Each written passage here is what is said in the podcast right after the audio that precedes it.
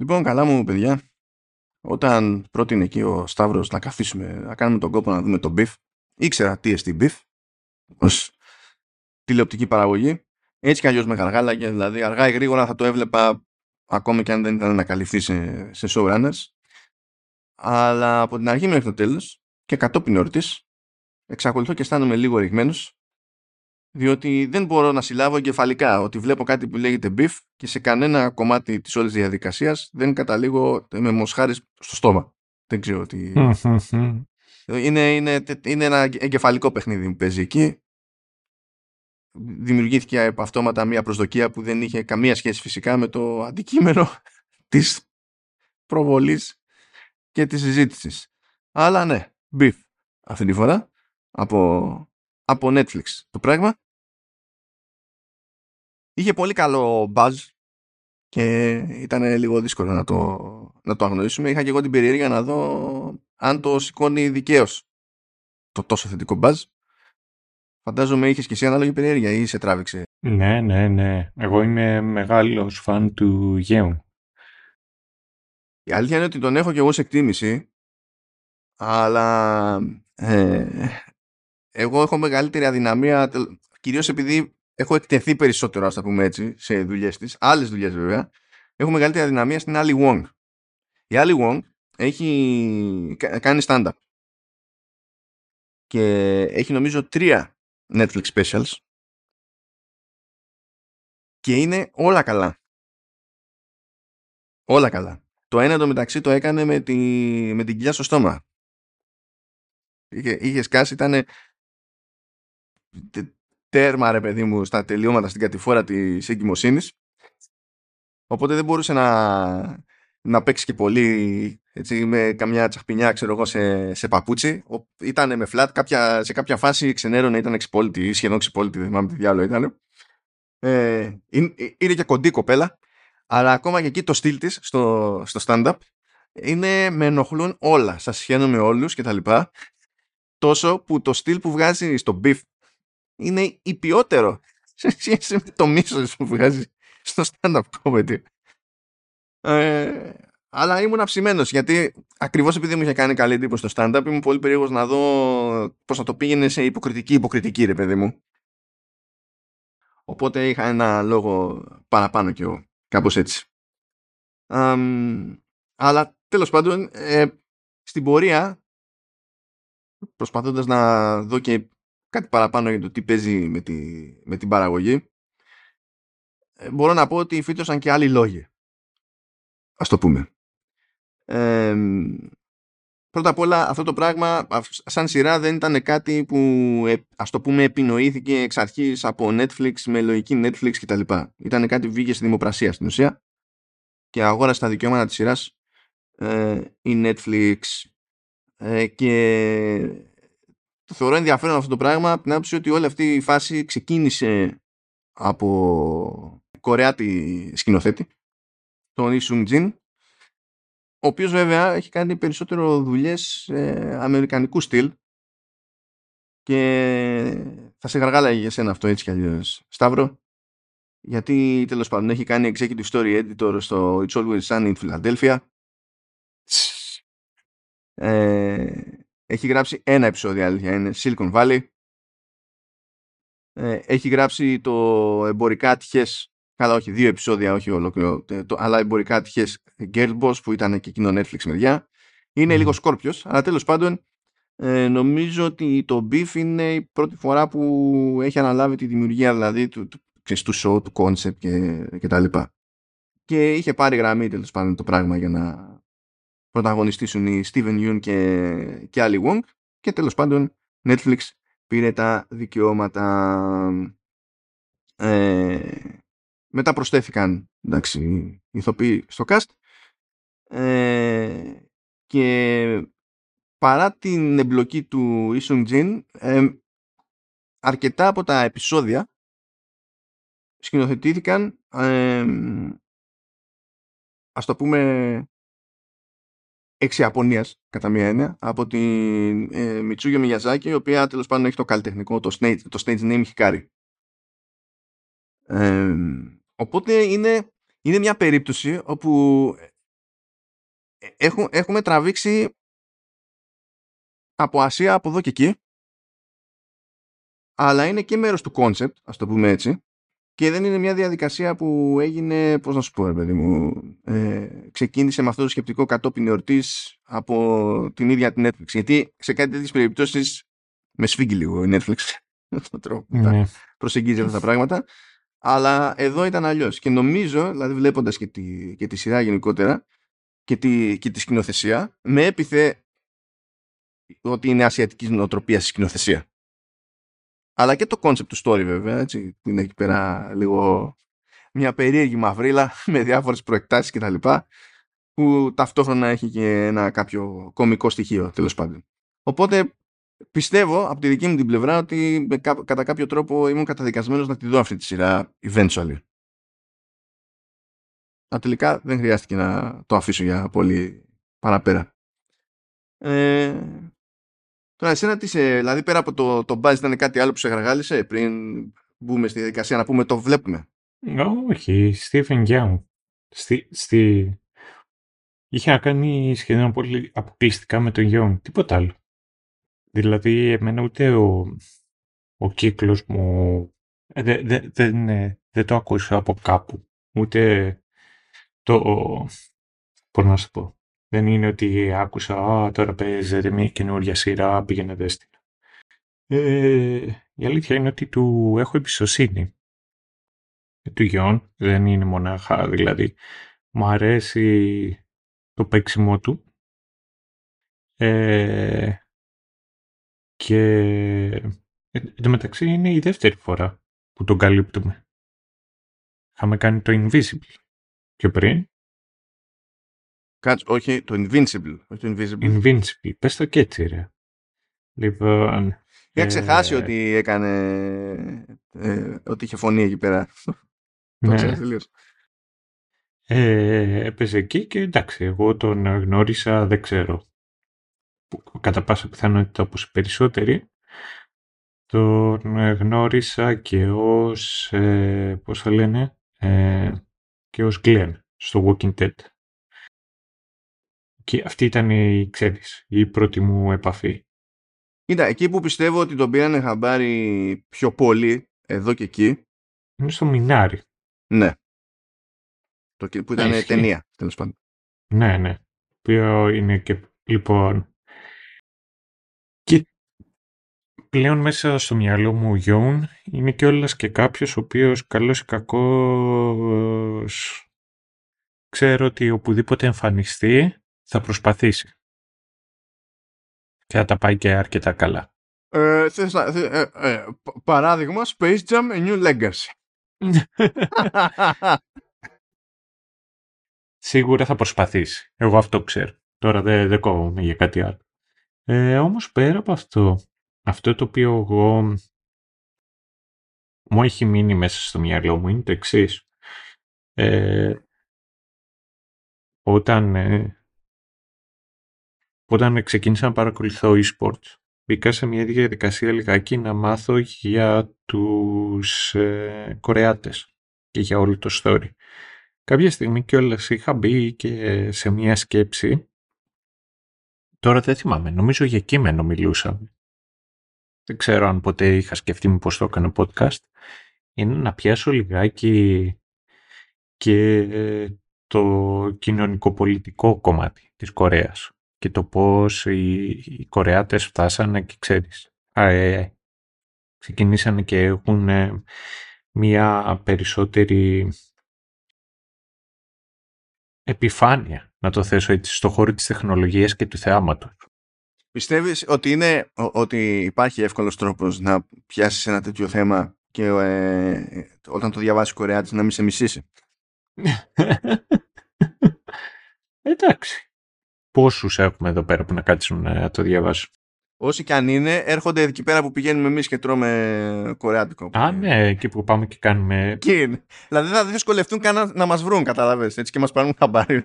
Βάσει του Βιετναμέζου του σερβιτόρου, μας μισούν ήδη, γιατί όταν παραγγέλνουμε Korean barbecue παίρνουμε και χοιρινό και μοσχάρι. Το οποίο είναι ουνο, νο, νο, νο, νο, για τους Κορεάτες. Οπότε ξέρεις. More ε, τέτοιο. More wood to the fire. More fuel to the fire.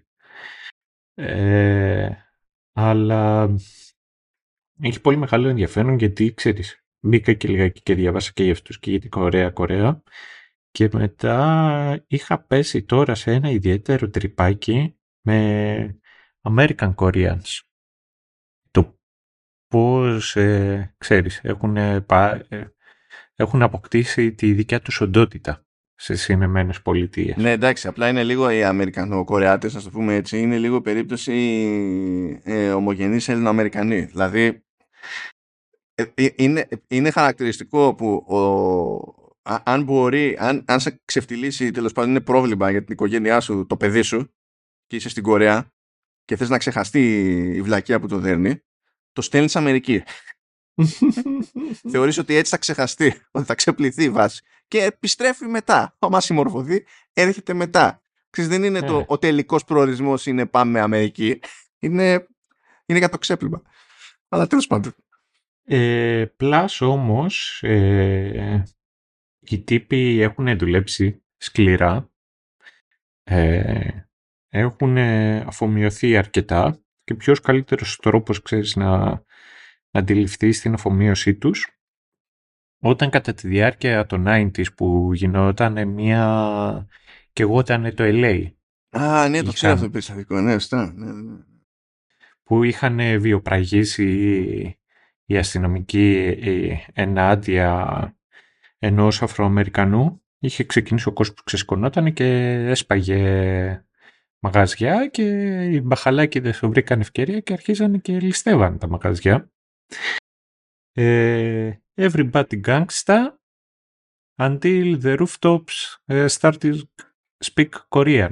Ναι. Γιατί ήταν οι Κορεάτες ε, οι οποίοι είχαν πολλά μαγαζιά, ήταν ταμπουρωμένοι στις οροφές των ε, καταστημάτων. Οπλισμένοι φυσικά. Οπλισμένοι και λέγανε για έλα άμα σου τέτοιο, άμα σου βαστάει. Οπότε δεν ξέρω, νομίζω ότι φημιωθήκαν πολύ καλά. Και αυτό το οποίο μου άρεσε αρκετά σε αυτή την περίπτωση ήταν το ότι... Πώς να το θέσω. Θα βάλω ότι και το Netflix είναι ένας από είναι ένας από τους κατηγορούμενους του συγκεκριμένου φαινομένου είναι το ότι είμαστε σε μια εποχή του πολυκουλτούρας και του representation, πράγμα το οποίο εγώ είμαι θετικό, είμαι υπέρ. Και επίσης είμαι υπέρ στο ότι επειδή δεν είμαστε συνηθισμένοι στο να βλέπουμε διαφορετικά races, ε, ε, φυλές, ε, σεξουαλικότητα και κουλτούρες να, να εμφανίζονται στη τηλεόραση και σε κινηματογράφο, εγώ είμαι υπέρ να τους βλέπουμε περισσότερο μόνο και μόνο και για να τους συνηθίσουμε. Για να αρχίσουμε να το αποδεχόμαστε. Ακόμα και γι' αυτό το λόγο να υπάρχει, εγώ είμαι ok. Εκεί όμως που τραβάω τη γραμμή είναι όταν συναντάω δύο περιπτώσεις. Η μία είναι check the box, δηλαδή να το κάνουμε για να πούμε ότι το κάνουμε και να βάλουμε μέσα ένα box ώστε να δημιουργήσουμε metrics τα οποία μπορούμε να τα πουλήσουμε. Αυτό είναι το... Ε, όταν υπάρχει, ξέρεις, ε, σκοπιμότητα σχετικά με το corporate, πράγμα το οποίο εγώ το μισώ. Και μετά το δεύτερο κομμάτι, το οποίο εμένα με ενοχλεί, είναι ότι πολλές φορές έχουμε φτάσει στην, ε, στη, σε μια κατάσταση που οι φυλές και η σεξουαλικότητα και ο συνδυασμός τους έχουν δημιουργήσει πλέον έναν μονολυθικό μύθο για το τι σημαίνουν. Και αυτοί οι οποίοι έχουν τώρα περισσότερο είναι, να το πω, πιο ρηγμένοι σε αυτή την περίπτωση είναι οι Αφροαμερικάνοι για τους οποίους έχει δημιουργηθεί πλέον, ε, ξέρεις, ένα αρκετά βασικά στερεότυπα.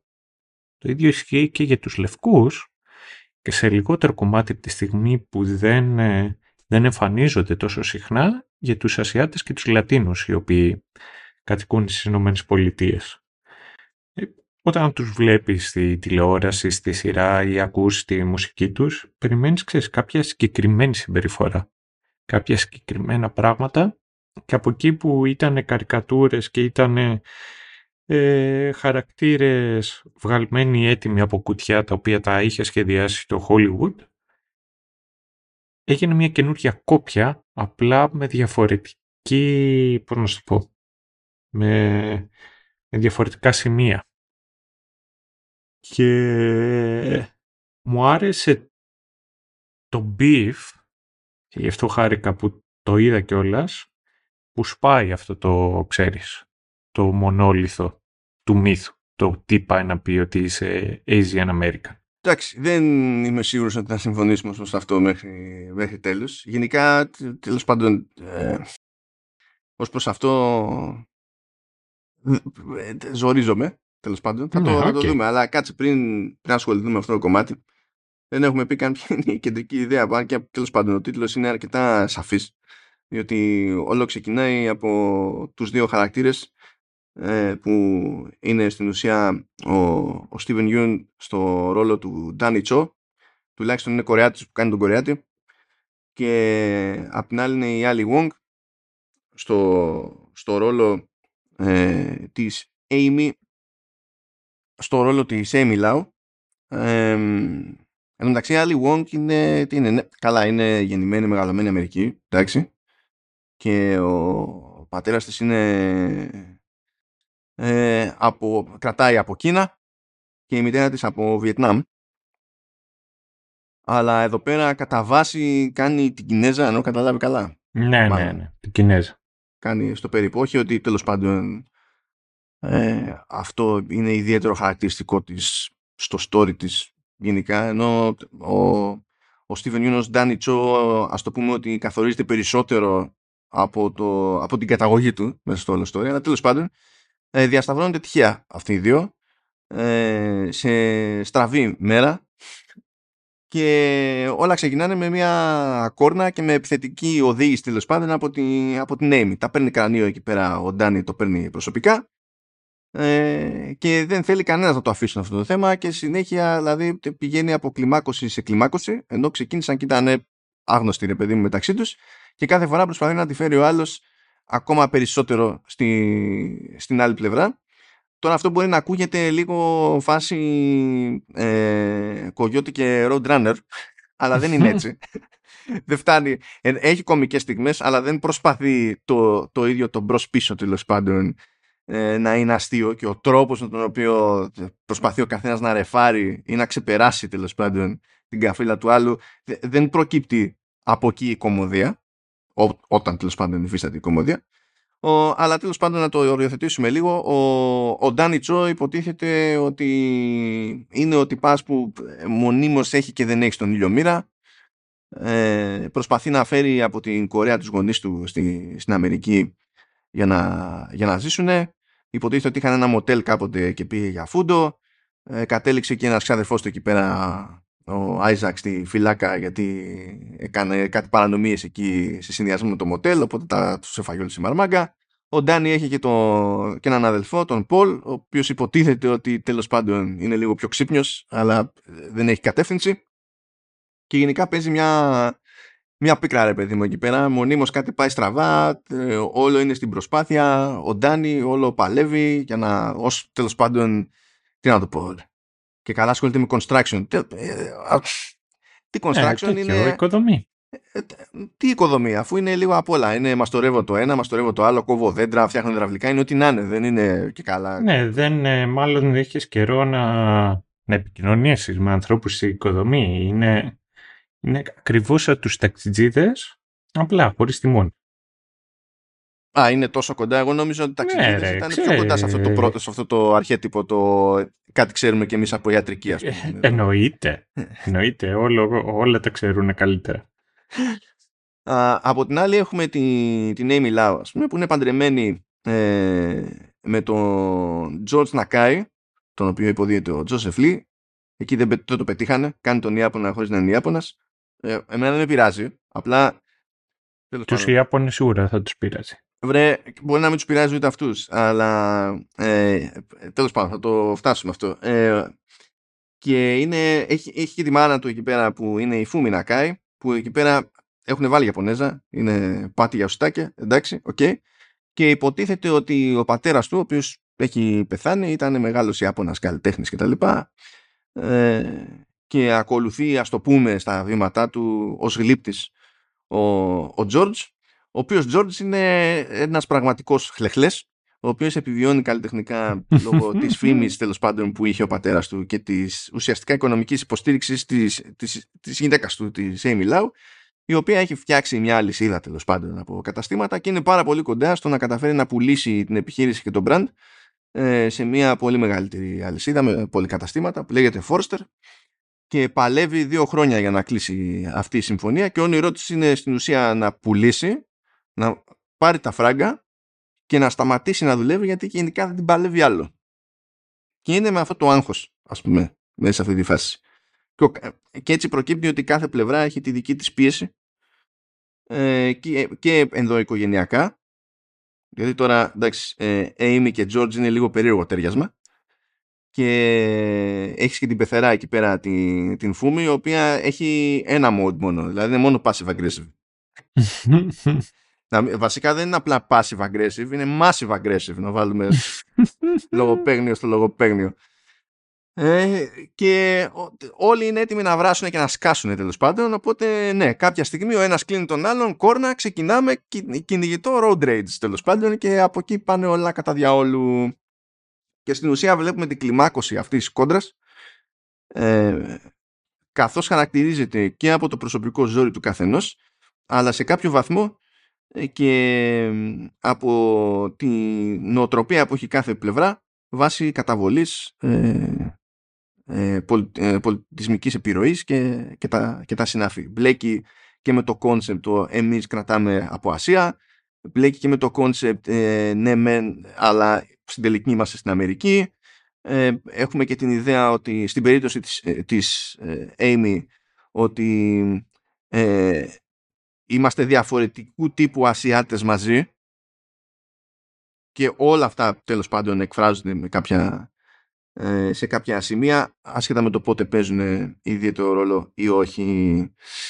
Ε, οπότε όλο αυτό το, το beef που λέμε, αυτή η κόντρα που ξεκινάει είναι περισσότερο ένα πάτημα ε, για τη ας το πούμε ψυχογράφηση αυτών των χαρακτήρων και μια κάποια ας το πούμε τέλος πάντων κάθεση που επιχειρείται εκεί πέρα στο, στο τελείωμα. Ε, έλεγα τώρα εδώ πέρα ότι εντάξει, ε, έχεις μη Ιάπωνα να κάνει τον Ιάπωνα και τα λοιπά. Που αυτό τώρα δεν είναι και τίποτα. Δεν, δεν χάθηκε ο κόσμος. Χαίρομαι πολύ. Αλλά ξέρεις, μετά θυμάμαι σε άλλες περιπτώσεις όπου πρέπει ντε και καλά, ντε και καλά η εθνικότητα του, ε, του ηθοποιού να ταιριάζει με την εθνικότητα του χαρακτήρα. Εκτός βέβαια αν έχουμε να κάνουμε με, με Ασιάτες. Εκεί δεν έχουν πρόβλημα στην Αμερική. Αρκεί να είναι Ασιάτες. ναι, είναι, είναι κομπλέ. Κάποιο είδους Ασιάτη ε, να είναι, να, να κάνει τον Ασιάτη και το έχουμε από εκεί και πέρα. Είναι κομπλέ όλο. Σου είχα στείλει ένα link, ε. Κάτι μου Πριν από μερικές εβδομάδες. Ναι, ποιο link; Ε, με μια ιστοσελίδα που έβλεπες μια φωτογραφία ανθρώπου και προσπαθούσες και μάντευες άμα ήταν Κορεάτης, Ιάπωνας Κινέζος. Είχε και άλλη μία, είχε και τέταρτη. Πραγματικά δεν μου θυμίζει τίποτα όλο αυτό. Μπορεί να το έχω ξεχάσει. Μπορεί να νομίζει ότι μου το έστειλες. Δεν έχει σημασία. Αλλά δεν, αυτή όχι, όχι. νομίζω, είμαι, είμαι σχεδόν σίγουρος ότι στο έχω στείλει. Απλά βαριέμαι τώρα να ανοίξω Facebook να ψάξω. Ε, να ξέρεις, λοιπόν, εγώ βλέπω γενικά. Ε, βλέπω πολύ κορεάτικη σειρά, έτσι κι αλλιώς. Ε, και βλέπω και ιαπωνικές λιγότερο. Κινέζικες μέχρι στιγμής δεν την παλεύω. Αλλά ένα skill που έχει αναπτυχθεί είναι ότι να βλέπω μια λίστα με τηλεοπτικές σειρές ανάμεικτες από αυτές τις χώρες και βλέπω τον αγγλικό τίτλο καταλαβαίνω από τον αγγλικό τίτλο από ποια χώρα είναι. Γιατί υπάρχει διαφορετικό επίπεδο βλάβης στο πώς ονομάζουν τις σειρές ε, και την πίστη τους ότι η επιλογή που κάνανε βγάζει νόημα. Mm. Έχουν, έχουν διαφορετικό στυλ. Αλλά η, η χειρότερη είναι οι Κινέζοι, διότι ε, πώς να σου πω, διαλέγουν, διαλέγουν τίτλους που είναι από τη μία άχαροι και από την άλλη ε, ε, έχουν επιλεγεί συνειδητά ώστε να, στις λίγες λέξεις που έχουν περιθώριο να εξωραΐζουν κατά το δυνατό το concept ότι εμείς είμαστε από την Κίνα. Δηλαδή δεν είναι τίτλος τίτλος, πρέπει όσο γίνεται ταυτόχρονα να είναι και προπαγάνδα ο τίτλος. Και ξεχωρίζουν από τους υπόλοιπους. Εντάξει, οι Ιάπωνες έχουν κατά πάσα πιθανότητα περισσότερες λέξεις από όσο είναι λογικό να υπάρχει σε τίτλο για οτιδήποτε. Και, ε, ε, ε, και η πρόταση που φτιάχνουν είναι τελείως γιούχο αυτό που περιγράφουν. Συνήθως οι Κορεάτες είναι πιο φιδωλοί. Ε, κάνουν πιο συστηματική έτσι, προσπάθεια να ακούγεται cool το τελικό αποτέλεσμα. Αλλά έχουμε απόσταση όσο στο τι θεωρούμε εδώ γύρω cool και τι θεωρούν εκεί πέρα cool. Και άμα έχουν μπλέξει και με κάποιο λογοπαίγνιο που βασίζεται στα αγγλικά, κλάφτα χαράλαμπε. Δεν ξέρω πώς μπορούν οι Κορεάτες με τέτοια budget να χρειάζεται σε πλάνο, σε τίτλο, σε κάτι, δεν ξέρω εγώ τι να είναι, σκόρπιο μικρή ή μεγαλύτερη σημασίας, να βάλουν τουλάχιστον δύο λέξεις αγγλικές στη σειρά και να έχουν φοβερά ποσοστά λάθος. Τι εννοείς; Ρε παιδί μου, θα πάνε, έχουν να, κάνουν, να φτιάξουν μια πρόταση, έτσι, μια πρόταση, μια φράση με δύο λέξεις. Και υπάρχουν δύο τρόποι να την προσεγγίσεις σωστά αυτή τη, τη φράση. Και διαλέξαν ένα τρίτο που είναι συντακτικά λάθος και γραμματικά λάθος, ας πούμε. Αλλά δεν υπήρχε ένας. Ένας. Ναι. Ένας τριμάδης. Καλά, για να μην πω τώρα φτιάχνουμε, ξέρεις, ε, αυτό το πέτυχα προχτές. Έχουμε φτιάξει ένα σάπιο interface, ε, όπως γίνεται γενικά σε τηλεόραση και κινηματογράφο. Προσποιούμαστε ότι κάνουμε hack και φτιάχνουμε ένα interface που φαίνεται fancy, ας πούμε, το οποίο είναι γελίο εκτός τόπου και χρόνο. Ε, και κάπου εμφανίζεται μια αγγλική λέξη που τυχαίνει να είναι cancel. Και φυσικά έχουν typo στο cancel και είναι cancel. Λες, δεν μπορεί να είναι τόσο δύσκολο. Μία λέξη ήταν, μία. Μία.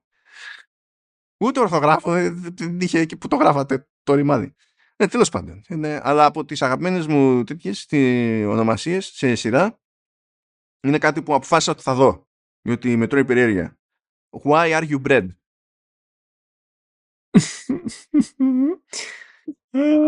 δεν υπάρχει, δεν υπάρχει αυτό. Δηλαδή. Και νομίζω ότι είναι λάθος μετάφραση. Τι είναι, είναι κοργί όχι, είναι τέτοιο, είναι ζαχαροπλάστης. είναι ζαχαροπλάστης. Για κάποιο λόγο είναι μπλέξει μετά με το bread, γιατί τέλος πάντων, επειδή δεν έχουν με, με ψωμιά, και όταν λέμε ψωμιά, τέλος πάντων, θα πιάσουμε και τσουρέκια και στο ρύζι τέτοια. Επειδή δεν έχουν παράδοση σε τέτοια στη, στην Ασία, επειδή προέχει το ρύζι, όλη αυτή την κατηγορία την έχουν μέσα στο μυαλό τους. Καλά, το, τα λένε πάνε τέλος πάντων από τα γαλλικά, αλλά μέσα στο μυαλό τους είναι ψωμιά. Οπότε τι πεις ε, κρουασάν, τι πεις τσουρέκι, τι πεις ψωμί κανονικό ή δεν ξέρω εγώ τι. Α, έχει ζύμη, και ε, είναι ψωμί. Ναι. Είναι ολόκληρη κατηγορία, είναι ψωμιά. Είναι κάπως έτσι. Ναι. Εξού και από τη μία ψωμιά, δηλαδή bread, και από την άλλη σου λέει είμαι ζαχαροπλάστης. Τέλος πάντων, house. house. Anyway, it is what it is. Um, να πούμε στα γρήγορα όμως. Ε, μια γενική εντύπωση. Ναι, ναι. Εμένα μου άρεσε το, το beef, να σου πω την αλήθεια. Και η αλήθεια είναι ότι το παρακολούθησα... Ξέρεις, μου, μου κράτησε καλύτερα την προσοχή. Ε, και... και μου άρεσε η διαφορετική προσέγγιση του συγκεκριμένου. Δηλαδή μου, μου άρεσε αυτό το τραγικό κομικό κομμάτι τη, της ιστορίας. Ε, προσπαθώ τώρα να θυμηθώ και τι άλλο έχω δει Netflix μέσα στο 23. Νομίζω ότι έχουμε κάνει πολύ λίγο Netflix. Ε, η αλήθεια είναι ότι ήταν μάλλον ε, το καλύτερο πράγμα που έχω δει στο Netflix μέσα στο 23. Πλάκα, πλάκα, πράγματα που έχουμε καλύψει δηλαδή το 23. Δηλαδή, αυτό είναι το δεύτερο που είναι από Netflix. Και το πρώτο ήταν το Maestro. ε, μου άρεσε αυτό το οποίο είπα πιο πριν, ότι το να είσαι ε, Ασιατοαμερικανός ως ε, ξέρεις, ως ζωή δεν είναι μονάχα ένας μονόλιθος. Μου άρεσε η... που παντρέψανε και προσεγγίσανε οικονομική, πώς να σου πω, εθνότητα και κοινωνική τάξη μαζί. Το ότι πο, ξέρεις πώς είναι να είσαι και από τη μία πλευρά και από την άλλη. Ε, το άλλο το οποίο μου άρεσε είναι το ότι μου φαίνεται πάρα πολύ ενδιαφέρον όταν ε, οι σειρές οι οποίες πιάνουν δεν πιάνουν, πώς να σου πω, έχουν ένα συνέστημα ως, ε, η, ως συστατικό το οποίο σπρώχνει μπροστά τη σειρά και, και σε αυτή την περίπτωση είναι το, το spite. Πώς λέγεται αυτό η, στα ελληνικά, spite; Τώρα αυτό που μου έρχεται είναι το άχτι, αλλά δεν ορκίζομαι για το ότι είναι... Να το πω μικρότητα. Ε, όχι, η μικρότητα είναι λίγο διαφορετικό. Κάτσε. Ναι, είναι Έχουμε... πέτινες η μικρότητα. Ναι, ε, κα, ναι, είναι άχτη. Το άχτη είναι πιο informal, ε, κακεντρέφια και καλά. το πιο ναι, ναι, ναι, τεχνικό. Ναι. Κάπως έτσι. Αυτό, το ότι ξέρεις. Το ότι δεν τα παρατάνε, ρε παιδί. Δηλαδή, από διαφορετικά ή σκοπιά, δύο χαρακτήρες βρίσκονται. Ξέρεις, είναι, η συνάντησή τους ως ένα σημείο είναι, είναι μοιραία. Έχει να κάνει με τη μοίρα. Και είναι οι περισσότερες ιστορίες τις οποίες καταναλώνουμε έχει ένα θετικό πρόσημο η μοίρα. Δηλαδή, δύο άνθρωποι από διαφορετικές σκοπιές μπλα μπλα μπλα, τους έφερε η μοίρα μαζί και αυτό κάπου οδήγησε καλά. Εδώ πέρα όλα πάνε στραβά. Δηλαδή εκεί η μικρότητά τους, η κακία τους και το ότι είναι και οι δύο σε πολύ άσχημη φάση, ξέρεις, χτίζει το ένα πάνω στο άλλο και έρχεται αυτή η σύγκρουση για τους λόγους για τους οποίους ε, θα πούμε στη συνέχεια μέσα στη σειρά. Ναι, ναι. Ε, ταυτόχρονα όμως και οι δύο χαρακτήρες ε, οι οποίοι έχουν πολλά στραβά, πολλά στραβά, ε, ξέρεις στραβά, ε, είναι και όλα σπλάσματα τα οποία έχουν και όνειρα και επιθυμίες. Και έχουμε αρκετό χρόνο ώστε να το εξερευνήσουμε και να δούμε και από πού πηγάζει όλο αυτό το πράγμα, το οποίο εμένα μου άρεσε. Ε, η αρχή είχε ενδιαφέρον, ξέρεις, καθ' τη διάρκεια της σειράς, αλλά νιώθω ότι όσο προχωρούσε τόσο καλύτερα πήγαινε. Εγώ είμαι χαρούμενος γενικά. Τώρα το άλλο το οποίο άκουσα είναι το ότι μπορεί να υπάρχουν και sequel. Δεν ξέρω κατά πόσο ξέρεις είναι πιθανό αυτό να γίνει και sequel. Ε, για αυτούς λοιπόν οι οποίοι θέλουν να δουν μια σειρά μονάχα άμα έχει τελειώσει δεν ξέρω άμα θα συνεχιστεί ή όχι. Αυτό το οποίο ξέρω είναι ότι, ότι ε, καταφέραν και την περάσαν και να πάει, ξέρεις, να μπει υποψήφια. Νομίζω, δεν ξέρω αν είναι για χρυσές σφαίρες ή για έμι. Πάντως προλάβανε τέλος πάντων να θέσουν την υποψηφιότητα και νομίζω ότι τους δέχτηκε το, η αντίστοιχη ομοσπονδία, δεν ξέρω εγώ το τι είναι. Οπότε έχει μπας. Θα παιχτεί. Υπάρχει πιθανότητα να πάρει ε, ε, εγώ δεν είμαι το υιοθετικός ε, με σένα για τη γενική εικόνα στο BIF. Έχω κάποια θέματα, αλλά σίγουρα τα θέματά μου δεν είναι ο, η Steven Yeun και, και Ali Wong. Δηλαδή, ό,τι διαφωνία και αν έχω εγώ σε άλλα σημεία, θεωρώ ότι αυτοί τα πήγανε super. Και ότι είναι λογικό να ξεχωρίσουν, ας πούμε, και να πάρουν και υποψηφιότητες και γιατί όχι ανάλογα τώρα με το τι άλλο επιφυλάσσει η χρονιά να κερδίσουν και ενδεχομένως στην α ή β κατηγορία. Δηλαδή από, από εκεί δεν έχω κανένα παράπονο. Δηλαδή. Τώρα, κοίτα, ε, εμένα μου αρέσει το πώς μπλέκει τα, την, το, το πώς επηρεάζει τον καθένα η καταβολή του α, β, γ κτλ. Πιάνει και τα ε, αμερικανοασιατικά κλισέ αλλά και τα πιο καθαρά ασιατικά κλισέ. Αυτό που μου αρέσει στην πραγματικότητα από ένα σημείο και έπειτα είναι ότι έρχεται μια στιγμή, έρχεται μια φάση στη, στη σειρά που ακόμα και αυτά παραμερίζονται. Μένουν στην άκρη και το θεωρώ τέλος πάντων καλό σημείο στη, στην όλη φάση.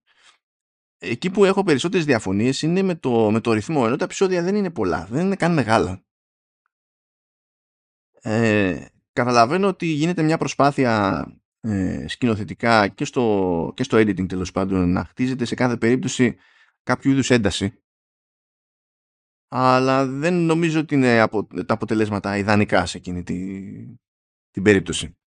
Εκεί έχω εκεί με που, που σφίγγομαι λίγο. Ας το πούμε έτσι. Ε, ε, το περίμενα πιο σφιχτό ρε παιδί μου με δεδομένη τη διάρκεια. Ναι, όχι, όχι, το καταλαβαίνω και συμφωνώ είναι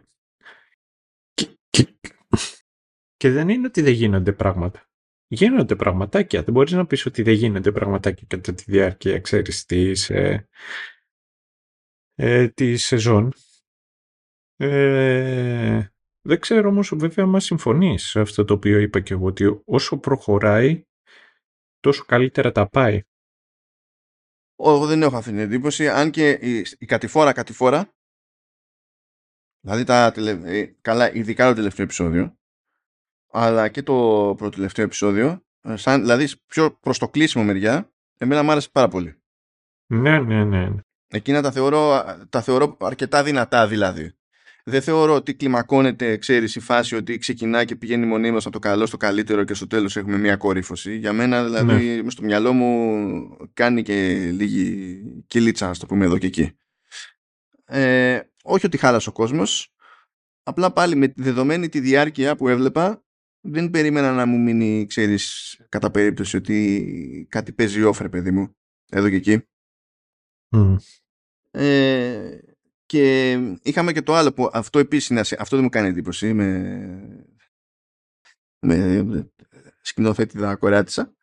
Ε, όχι. Τι λέω τώρα. Ε, η Χικαρή είναι, είναι Ιαπωνέζα, ο άλλος είναι Κορεάτης. Ε, okay. είναι, είναι αυτό το κλασικό το ε, δεν βγάζει νόημα ένας χαρακτήρας. Έχουμε εικόνα για το πώς συμπεριφέρεται ο χαρακτήρας. Okay.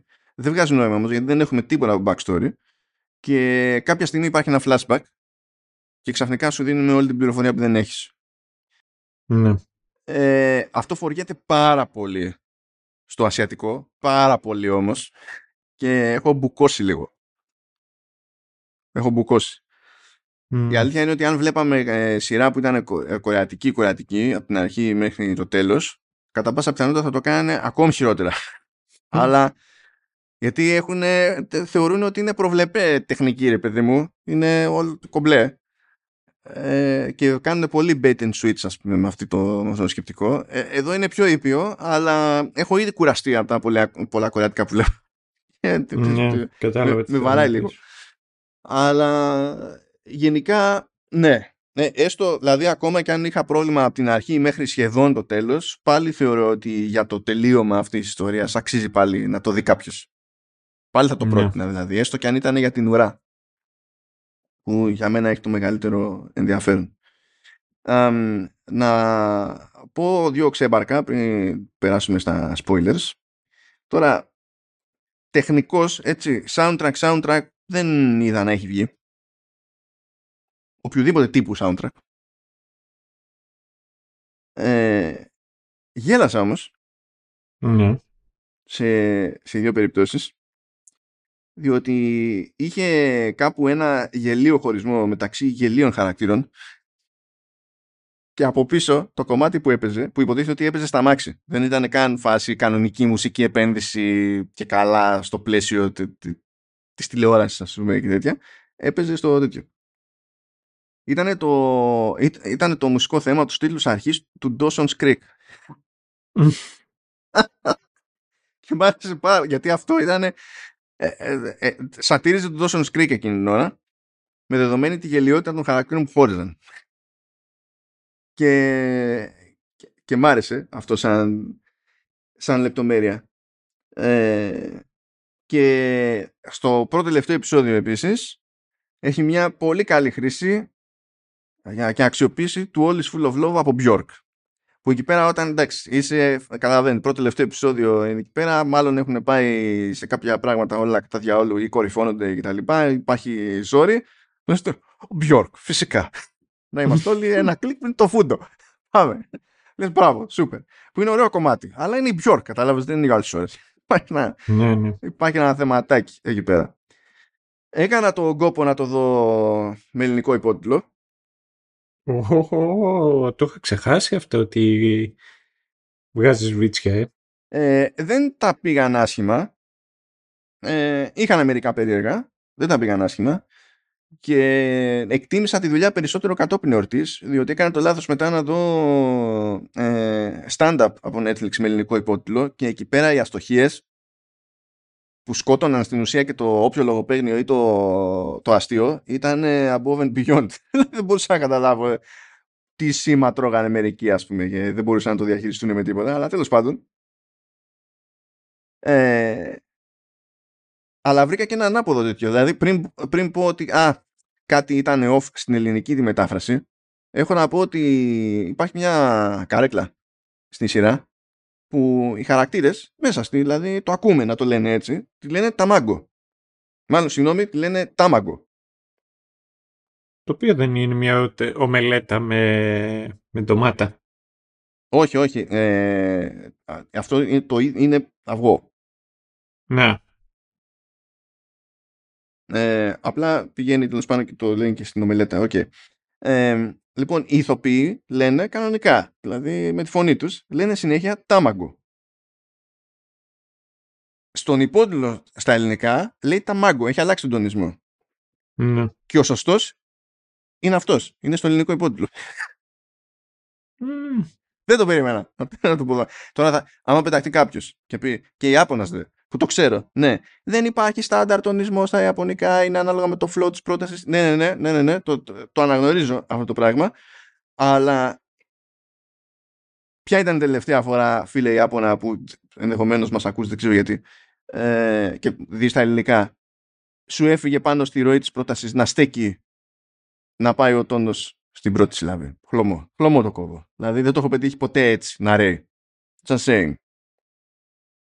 Ε, είχε μερικά χαριτωμένα που Ανήκεις θέλει... beef με τους Ιάπωνες, ρε, μπαγάσα.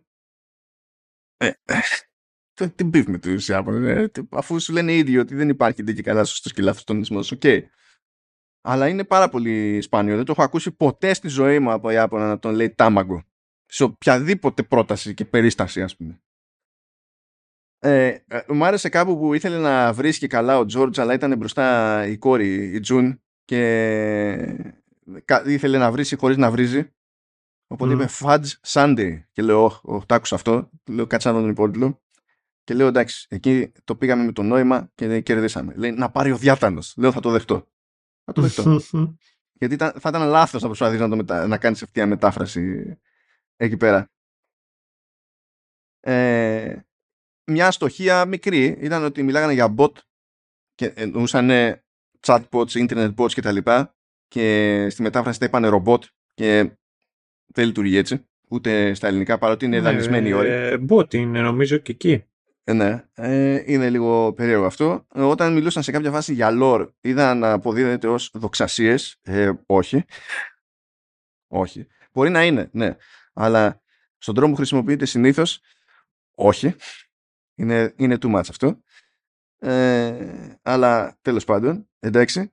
Ε, ε, είδα τους μεταφραστές να ζορίζονται με διαφορετικές χρήσεις της απάντησης word, ξέρεις, που κάποτε είναι καταφατικό, κάποτε είναι επιδοκιμαστικό, κάποτε είναι δεν ξέρω και εγώ τι διάφορα και πότε το λένε έγινε, πότε το λένε μάλιστα κτλ. Δεν το πετυχαίνουν πάντα, αλλά τουλάχιστον καταλάβανε ότι δεν μπορούν να έχουν μία στάση και ότι παίζει.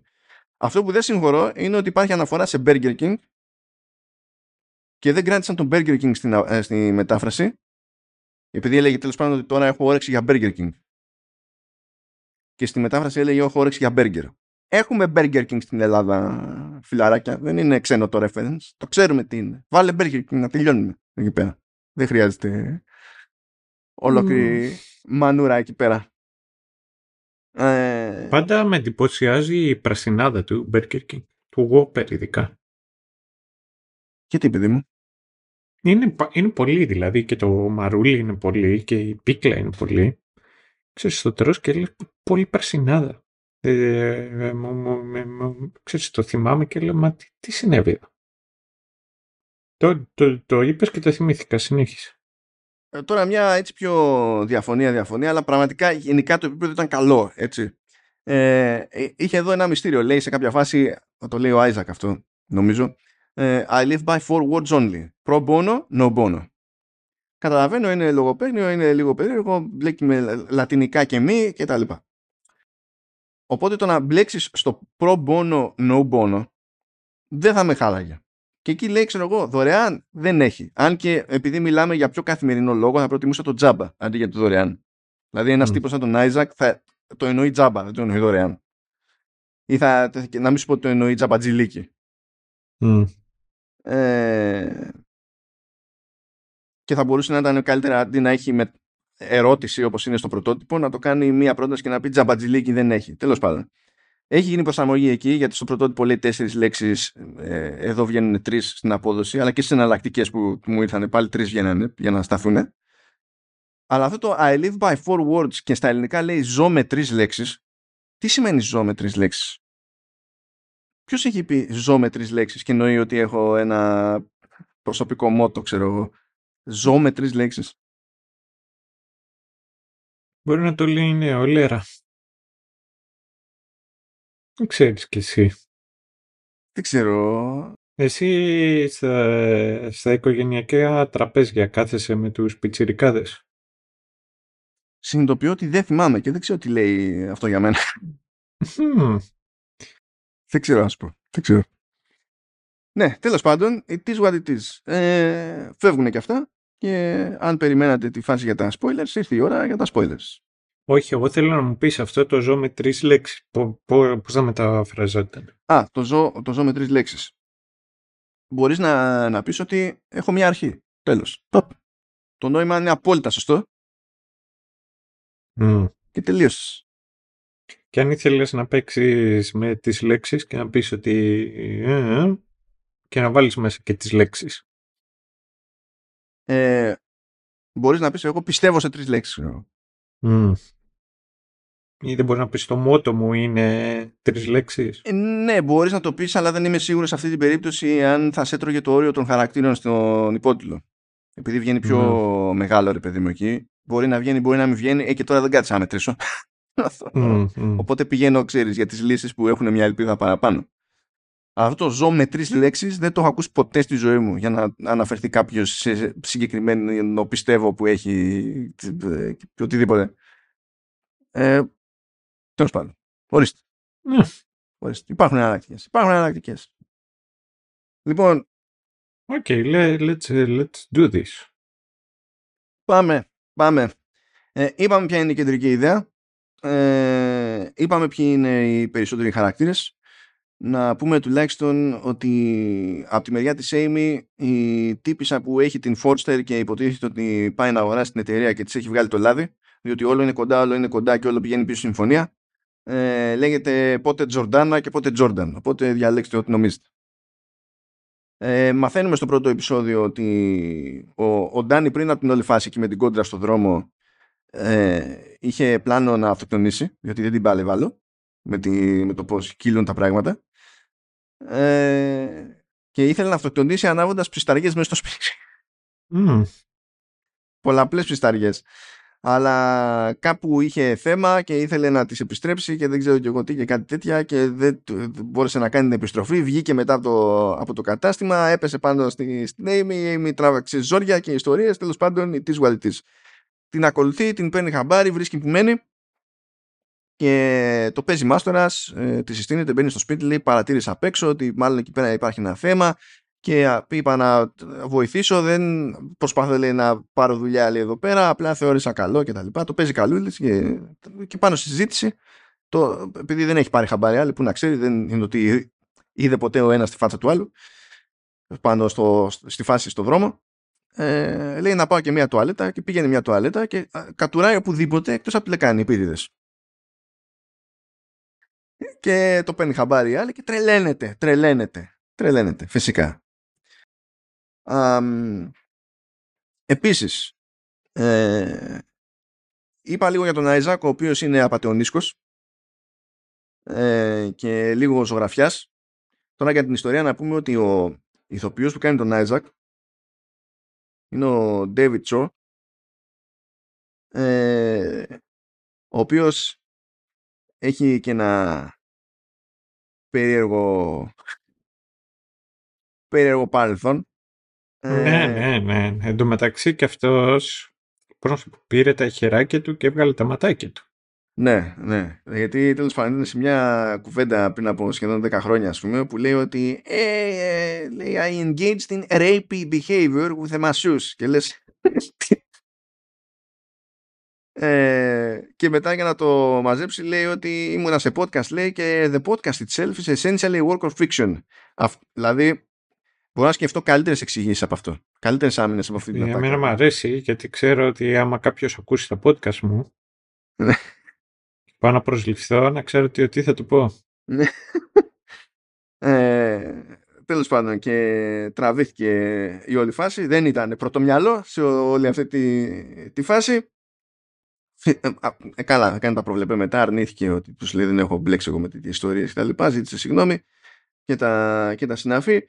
Ε, φυσικά προέκυψαν αυτές οι αναφορές πάλι με αφορμή τον μπιφ είναι η φάση από πού και ως πού τον έχετε εκεί πέρα ας πούμε και του δίνετε δουλειά αφού τότε είχε πει έτσι και έτσι ε, ναι, OK okay. απ' την άλλη ε, δεν ξέρω αν έχει κάνει ή δεν έχει κάνει καφρίλα ο τύπος δηλαδή όντως IRL που να είναι κάτι ποινικά mm. κολάσιμο ας πούμε ή έστω ηθικά ε, κατάπτυστο στην πράξη έτσι αλλά ταυτόχρονα δηλαδή, δεν είμαι φαν και του concept ε, ε, πέρασαν 10 χρόνια κάποτε είχες πει αυτό και τα δηλαδή ακόμα και η, η ποινή φυλάκισης για ένα, για ένα δολοφόνο κάποια στιγμή τελειώνει δηλαδή ναι. δεν ξέρω κάπου, με κάπου δεν ξέρω πότε έχει νόημα να μπαίνει το stop στο ναι αλλά κάποτε κάπου όμως πρέπει να υπάρχει κάπου ένα, ένα stop δεν βγαίνει δηλαδή τέλος πάντων OK okay. Ε, κατάφερε κάποτε πιο παλιά αυτό. Ε, πριν από 20 χρόνια κατάφερε να συλληφθεί στην Ιαπωνία. Σε ένα άρτσο γιατί πλακώθηκε λέει με αστυνομικό. Πανέξυπνο. Πολύ έξυπνο ναι ισχύει. Πανέ... γενικά τέλος πάντων το ατομάκι είναι λίγο debatable. Μίνιμουμ δηλαδή ως προς τις φαϊνές ιδέες που έχει ανά πάσα ώρα και στιγμή αλλά τέλος πάντων, ως καύρος χαρακτήρα στο, στο beef, πιστεύω λειτουργεί. λειτουργεί. Έχει και μία από τις αγαπημένες μου ατάκες στο, σε, σε επεισόδιο, αλλά δεν είναι η ώρα εκεί πέρα. Τέλος πάντων, η Amy εντοπίζει τον Ντάνι, ε, παίρνει χαμπάρι ποιος είναι, τι δουλειά κάνει, ε, αρχίζει να τον παίρνει τηλέφωνα και τον απειλεί, πηγαίνει και του αφήνει αρνητικές κριτικές στην επιχείρηση. Πάει έτσι σιγά σιγά ρε παιδί μου. Γνωρίζουμε επίσης και τη Ναόμη, η οποία Ναόμη είναι η Ashley Park και εκείνη κρατάει από Κορέα. Ε, αυτή την πήρα χαμπάρι εγώ ε, από το Emily in Paris. Ναι, το κάνω και αυτό σε αυτή τη ζωή. Λοιπόν, η, η τύπησα είναι πολύ καλή. Στο Emily in Paris φαίνεται πολύ περισσότερο πόσο καλή είναι στην υποκριτική. Είναι ο αγαπημένος μου χαρακτήρας εκεί πέρα. Ανά πάσα ώρα και στιγμή. Και επίσης είναι και φωνάρα. Ναι. όχι, είναι φωνάρα legit, δηλαδή, όχι αστεία. Και επειδή ε, παίζει και τραγούδι στο Emily in Paris, είναι, είναι όντως η ίδια και κυκλοφορούν μετά κανονικά και αυτά κομμάτια. Είναι φωνάρα η τύπησα. Εδώ είναι περιφερειακός χαρακτήρας, είναι υποτίθεται σύζυγος του αδελφού της Τζόρνταν και γενικά είναι μελημένη πλούσια νοικοκυρά, ας το πούμε, ε, και ε, πηγαίνει εδώ και στέκεται λίγο πιο φιλικά στην Amy με τη λογική ότι ξέρει ότι η Τζόρνταν είναι λίγο περίεργη και τα λοιπά. Προσπαθεί να χτίσει εκεί μια, μια φιλία. Μαθαίνουμε για την Mia η οποία είναι υπάλληλος της Amy και ότι κάτι παίζει εκεί πέρα με τον George γιατί ο George πηγαίνει και κάνει συνέχεια like. Άλλος χαλβάς εκεί πέρα. Ναι, τέλος πάντων, OK. Okay. Και της έρχεται μια ιδέα και της Amy να φτιάξει ένα ψεύτικο λογαριασμό στο Instagram με φωτογραφίες της, ε, της Mia. Μ' αρέσει το μεταξύ που από τη μία είναι Amy και από την άλλη είναι Mia και ο George πηγαίνει από Amy σε Mia. Ε, OK. Um, φτιάχνει λοιπόν ένα ψεύτικο προφίλ στο Instagram ε, με τις φωτογραφίες της Mia και καλά βάζει ως όνομα εκεί πέρα Κέιλα. Και θέλει στην ουσία να πάει να κάνει catfishing στο, στον Danny για να του σπάσει τα νεύρα. Κάπως έτσι. Ε, μαθαίνουμε ότι η Jordan θέλει να αγοράσει την ε, καρέκλα Tamago που είναι Tamago. Ο George όμως δεν πουλάει, δεν γουστάρει, έχει συναισθηματική αξία αυτή η καρέκλα. Ε, ε, εξακολουθεί να κολυσιεργεί η Jordan στην όλη φάση με, τη, με την εξαγορά. Ε, μαθαίνουμε ότι γενικά η Amy είναι και σεξουαλικά πιεσμένη. Όχι καταπιεσμένη, πιεσμένη. Διότι λέει στον George ότι στο σεξ παρά είναι βανίλα. Οπότε τι να κάνει και εκείνη, κάποια στιγμή αυνανίζεται με πιστόλι. Γιατί το, ένα- το ένα φέρνει το άλλο. Δηλαδή πηγαίνει κατευθείαν. Παπ. Μμ. Α, πηγαίνει και την πέφτει στο αγροτικό τέλος πάντων εκεί του, του Ντάνι με, με σπρέι, του γράφει Your poor, ξέρω και κάτι τέτοια ε, γιατί θέλει να εξεσπαθώσει ε, ο Ντάνι με αυτά και με αυτά γιατί παθαίνει και ζημιά από, τις, από τα αρνητικά reviews ε, θέλει να ξεκινήσει νέα εταιρεία τέλος πάντων ε, και προσπαθεί να τη βάλει στο όνομα του αδελφού του, του Πολ και η λογική είναι ότι θα δουλέψουν ε, μαζί και ότι ο μικρός θα κυνηγάει πελάτες ενώ ο άλλος θα είναι πιο πολύ της δουλειάς που υποτίθεται ότι την κατέχει. Ε, γενικά συνεχίζεται ότι η Amy και η Ντάνι προσπαθεί να την πει ο ένας στον- στον άλλον να πειράξει, να πικάρει ο, ο ένας τον άλλον. Ε, κάποια στιγμή βλέπουμε τον Ντάνι σε μια καθόλου αμερικανικού τύπου εκκλησία όπου για κάποιο λόγο είναι και άλλοι Κορεάτες εκεί πέρα και εκτός αυτού ήταν ε, και ο, ο πάστορας εκεί ο Έντουιν που έχει σχέση με μια πρώην του, του Ντάνι ε, είναι και, είναι και μια από τις λέρες που βλέπαμε στην πιο πρόσφατη σεζόν του Umbrella Academy. Δηλαδή τον είδα και λέω ότι την ξέρω τη φάτσα, την ξέρω τη φάτσα. Είναι εκνευριστική αυτή η φάτσα και κατάφερε να παίζει Ναι. εκνευριστικό ρόλο και εδώ. Οπότε, Εντάξει, δεν εγώ. Εντάξει. Anyway, ε, η Jordan λέει, ε, κα- θα γίνει η συμφωνία, θα το κάνω, αλλά να μην γνωριστούμε και καλύτερα. Είναι, Παρ' όλα αυτά, όλο την καθυστερεί τη φάση. Δεν βγαίνει άκρη ακριβώς γιατί σε, αυτή, σε αυτό το στάδιο η Amy στέλνει μηνύματα εκεί πέρα ε, από το ψεύτικο το προφίλ, καταλήγει όμως να επικοινωνεί με τον Πολ. Μιλάνε, ε, έρχονται λίγο πιο κοντά εκτός προγράμματος. Ε, κα- ο Πολ εμφανίζεται στο, εκεί που δουλεύει υποτίθεται στο κατάστημά της για να την πετύχει. Το πρόβλημα είναι ότι ε, αυτός μιλούσε με την Amy που δεν την ξέρει και είναι στο κατάστημα αλλά έβλεπε τις φωτογραφίες της Κέιλα που είναι της μία που είναι στο κατάστημα οπότε αυτόματο bear the way. Η Amy καταλήγει και του εξηγεί «Κι- κοιτάξτε να δεις είναι έτσι και έτσι και εγώ είμαι αυτή και, και τα λοιπά. Δεν πτοείται ο Πολ. Ξεκινάνε εκεί πέρα τα φασώματα, κολακεύεται λίγο η, η Amy. Ε, Οκ, ξέρω εγώ. Ε, παράλληλα βλέπουμε τον George και τον παίζει εκεί με τις φωτογραφίες της, της Mia. Οπότε ε, κανένας δεν έχει το high ground ως προς αυτό το θέμα, ας το πούμε έτσι. Ε, και τέλος πάντων αυτή η νέα εταιρεία που θέλει να στήσει ο Ντάνι τελικά στήνεται στο όνομα του Isaac γιατί πηγαίνει και του δανείζει και κάτι λεφτά. Ε, γιατί προσπαθεί ο Ντάνι υποτίθεται να πάρει ένα δάνειο και πρέπει να βάλει ένα κεφάλαιο πρώτα για μια συγκεκριμένη τοποθεσία όπου θέλει στην ουσία εκεί να χτίσει και να φέρει τους γονείς του για να μείνουν. Αυτό είναι ο καημός του. Οπότε γίνεται αυτό το birthday way.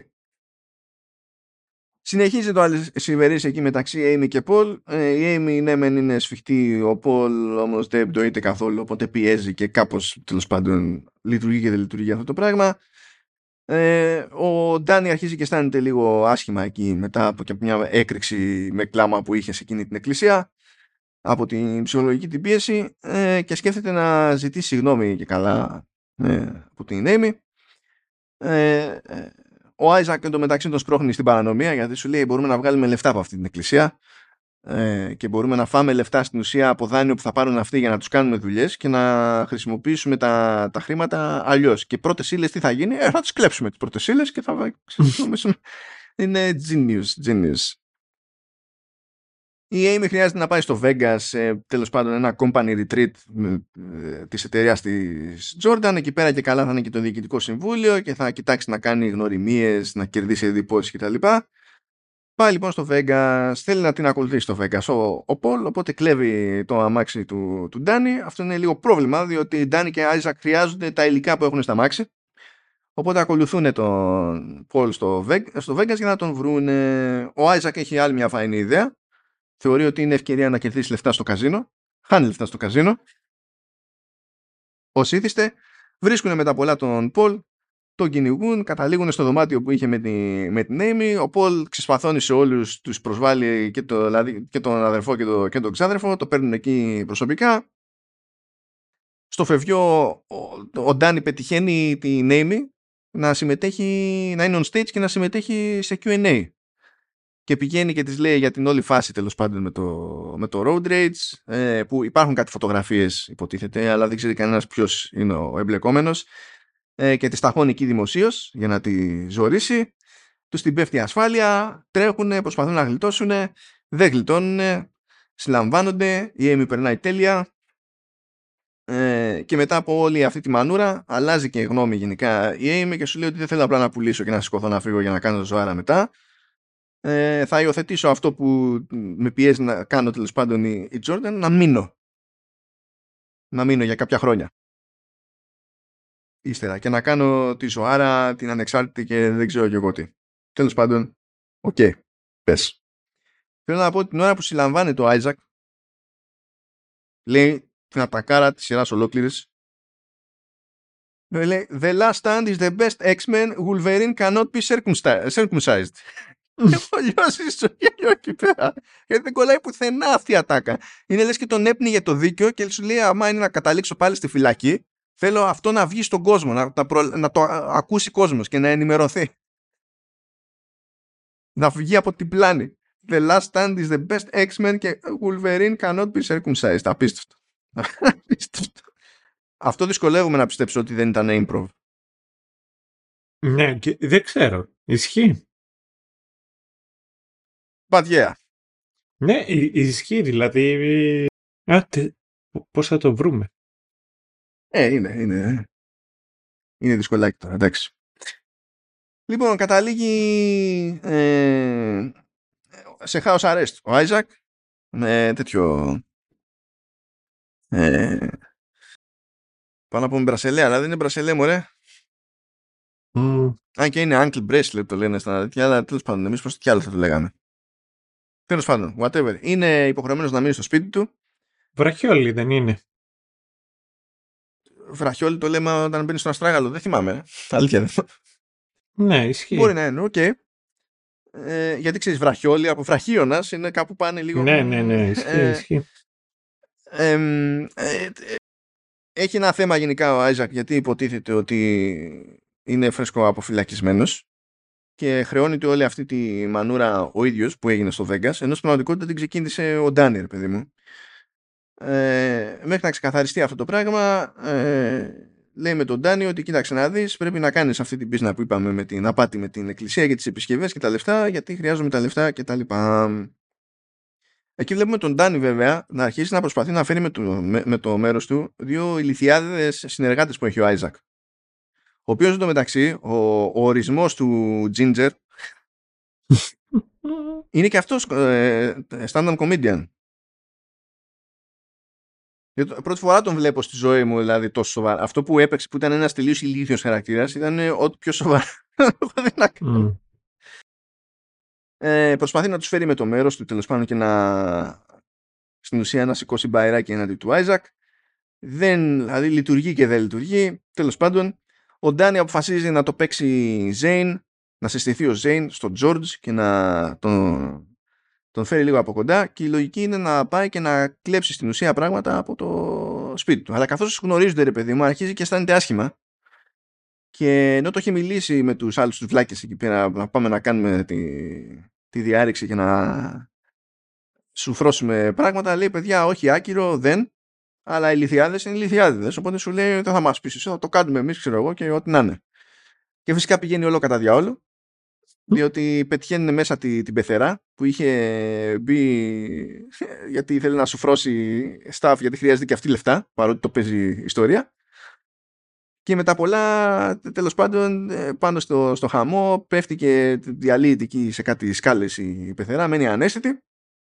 Οπότε όχι πακέτο ε, το οποίο καταλαβαίνετε τώρα έτσι ε, είναι απλά θέμα χρόνου να το συνδέσει η Amy με τον Ντάνι παρότι ο Ντάνι τους είχε πει μην το κάνετε δηλαδή από αυτόν ξεκίνησε αυτή η φάση, υποτίθεται. Βέβαια, έκανε πίσω. Οι άλλοι όμως ήταν τόσο βλάκες που καταλήγουν τέλος πάντων και τροφοδοτούν όλη αυτή την κόντρα που παίζει μεταξύ των δύο. Ε, συνεχίζεται εκεί το αλυσιβερής με Πολ και Amy. Ε, ξεκινάνε. Η Amy επιμένει ότι άμα είναι να κάνουμε παρέα, δεν πρέπει να υπάρχει τίποτα φυσικά, δεν ξέρω εγώ και τέτοια. Το, οπότε σε χρόνο μηδέν σεξ. και ύστερα πλακώνονται κιόλας Εντάξει, της είπε λιγάκι μπαρούφ. Ναι, αλλά εσύ είναι αυτά που έλεγε τώρα ήταν νεανικές χαζομάρες. Ε, play stupid games, win uh, stupid prices. Ε, εντάξει, θα το, θα το δεχτώ. Θα το δεχτώ. Ε, στο τελείωμα βέβαια της λέει και μια καφρίλα που αυτή τουλάχιστον ήταν εύστοχη που λέει ότι δεν είναι η δουλειά λέει, που σου έχει διαλύσει τη ζωή. Όμως την έχει κάνει έτσι πουρδέλο σε άλλο μέτωπο βλέπουμε ότι η... Ε, δεν ενδιαφέρεται κανένας για την Naomi. Ούτε καν η Amy που στην αρχή της φερόταν ωραία. Τώρα την έχει γραμμένη τέλος πάντων. Και, και η Jordan την έχει γραμμένη. Okay. Πάμε εκεί παρακάτω. Στο έκτο επεισόδιο είναι που ζορίζεται τέλος πάντων ο George και υποψιάζεται ότι η πεθερά του έχει πάρει χαμπάρι ότι έχει εξωσυντική σχέση. Ενώ η πεθερά του έχει πάρει χαμπάρι ότι όλοι έχουν εξωσυντική σχέση. Αλλά τέλος πάντων άλλο καπέλο αυτό. Ε, και εκείνη που ρίχνει άκυρο στη μία. Και εκείνη που παίζει το μουσικό θέμα του Dawson's Creek. Ok. Okay. Ε, ο Πολ ε, τέλος πάντων με βαριά καρδιά τα ξαναβρίσκει λίγο εκεί πέρα με Ντάνι και Άιζακ. Πρέπει κιόλας, διότι από τη μία θέλει να δουλέψει στην μπίζνα την απάτη που ετοιμάζουν για να βγάλει κανένα φράγκο αλλά επειδή κάνει κουμάντο ο Άιζακ και ο Άιζακ τα έχει παρμένα άμα δεν ζητήσει συγγνώμη δεν. Ε, το οποίο είναι μπορείς να πεις ότι αυτό είναι και καθόλου ασιατικό πρόβλημα. Ναι. και ακόμη περισσότερο κορεάτικο ναι, δεν ξέρω. Γιατί και Έλληνες να ήταν, οι Λατίνοι να ήταν. Ναι, δε, θέλεις, θέλεις τη συγγνώμη. Απλά η διαδικασία ε, Κορέα μεριά είναι κάτι πιο formal. Αυτό θέλω να πω. Τώρα που το είπες εκεί, είδα κάτι βίντεο στο YouTube που τα ανεβάσανε που είναι δύο οικογένειες Ρωμά που βρίσκονται σε ρήξη εδώ στην Ελλάδα και μπαίνεις μέσω δια... ένας ε, δια... διαμεσολαβητής ανάμεσα σε αυτά τα δύο τα warring ε, parties. Γιατί ήταν από την κάθε μία τα παιδιά τη... αυτών των δύο οικογενειών είχαν σχέση.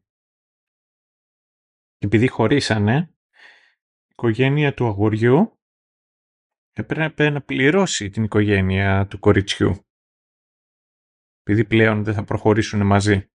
Μπήκε στη μέση ένας διασομε... διαμεσολαβητής για να γίνει αυτή η ανταλλαγή και δεν θυμάμαι πόσα χιλιά... χιλιάρικα πλήρωσαν. Τι εννοείς, ως αποζημίωση το διαμεσολαβητή; Ε, ε, θα πήρε και αυτό στη μίζα του. Φαντάζομαι. Μπορεί να είναι full time job αυτό. Δεν ξέρω. Δεν ξέρω κι εγώ. Παίζει να ξέρεις να, ξύσουμε, να, να, να κάτσουμε να το ψάξουμε αυτό. Αλλά ως ε, αποζημίωση. Ναι, ok, okay, εντάξει. Ψιλοσυμβαίνει. Δηλαδή, να σου πω, αυτό δεν απέχει πάρα πολύ από το κόνσεπτ το μπλα μπλα προίκα μετά κάτι στραβώνει σε περίπτωση χωρισμού επιστρέφεις την προίκα και κάτι τέτοια, ξέρεις. Ναι, ναι, ναι, ναι. Λοιπόν, είπαμε. Ε, τα βρίσκουν εκεί στο, στο περίπου. Ε, η Naomi εντωμεταξύ που έχει υποψιαστεί ότι κάποια εμπλοκή έχει η Amy με όλο εκείνο το περιστατικό με, περί road rage. Ε, πηγαίνει στην Amy και λέει έτσι και έτσι και έχω καταλάβει ότι είσαι εσύ, τα στοιχεία είναι αυτά, υπάρχουν μάρτυρες κτλ. Αλλά κλείνει τη θεωρία της τελείως λάθος και πιστεύει ότι η Amy στην ουσία έχει, έχει σχέση, έχει κάνει κονέ με τον Ντάνι. Φυσικά την πιάνει νευρικό γέλιο. Αλλά anyway, ε, σφίγγουν τα πράγματα, αγχώνεται γενικότερα η Amy όμως και λέει τέλος πάντων Ντάνι, κοίταξε να δεις να τελειώσουμε όλη αυτή την αηδία. Έχει παρατραβήξει. Ο Ντάνι ζητάει λεφτά, τα βρίσκουν στα 25 χιλιάρικα, λέει εντάξει εγώ, ok. Okay. Καπάκι όμως έχει την Naomi και ζητάει συγγνώμη στην Amy. Ε, γιατί λέει ότι μίλησε με την πεθερά, τη Φούμι, και η Φούμη που δεν είναι μπλεγμένη όντως σε όλη αυτή την ιστορία, ε, λέει ότι η ίδια ήταν στη θέση του οδηγού και ότι επειδή έχει κάποια θέματα τώρα και από τη, τη, λόγω ηλικίας και τα λοιπά και αυτό ε, δεν ήθελε η Amy να την εκθέσει και κάτι τέτοια Οπότε συνειδητοποιεί η Amy ότι, επειδή το τρώει αυτό η Naomi και τη ζητάει συγγνώμη, ότι αν συνεχίσει να ψάχνει, δεν θα συνεχίσει να ψάχνει το πράγμα η Naomi, άρα δεν κινδυνεύει να αποκαλυφθεί η ίδια. Οπότε σου λέει δεν χρειάζεται να προχωρήσω έτσι όπως τα είπαμε με, το, με τον Ντάνι, το ναι. οποίο φυσικά το παίρνει μια χαρά ο Ντάνι, κανένα πρόβλημα. Ο οποίος Ντάνι θέλω να καταγγείλω, έτσι είναι φυλετικός προδότης.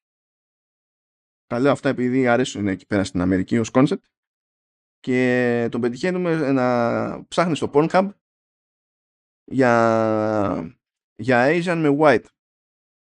Αυτό είναι το φετίχ του. Ναι. Αυτό έχω να πω εγώ. Είναι μερακλής ρε παιδί μου. Ε. Α, συνειδητοποιεί ο Ντάνι ότι κινδυνεύει στην όλη φάση γιατί του λέει η Amy ότι θα συνεχίσει ε, θα φτάσουν αργά ή γρήγορα σε σένα στην όλη φάση Οπότε τι πηγαίνει, πηγαίνει και δίνει τον Άιζακ. Λέει ότι εκείνος ήταν σε εκείνο το περιστατικό. Οπότε παραβίασε τους όρους αποφυλάκησης. Τον μαζεύουνε, καταλήγει φυλάκα και μετά το παίζει ο Ντάνι ότι δεν ξέρει τίποτα και ότι φυσικά θα βοηθήσει όσο περισσότερο γίνεται και τα λοιπά. Και λες, Ντάνι, Ντάνι. Mm. Περνάνε 8 μήνες, μπαμ και Amy και Ντάνι πλέον είναι σε μια καλύτερη φάση υποτίθεται στη ζωή τους. Ο Ντάνι έχει πάρει τα πρωτεία σε εκείνη την εκκλησία. Ο, ο πάστορας, ο Έντουιν, έχει παραμεριστεί ε, και η πρώην του, του Ντάνι εξακολουθεί και τον θαυμάζει πλέον, έστω και εξ αποστάσεως. Και έχει κάνει και κονέ με νέα κορεάτισα ο, ο Ντάνι. Ε, είναι και στη φάση ότι πλέον έχει χρησιμοποιήσει χρήματα που είχε βάλει στην άκρη ο, ο Άιζακ, γι' αυτό στην ουσία φρόντισε να τον φυτέψει στη φυλακή, για να του φάει τα, λεφτά.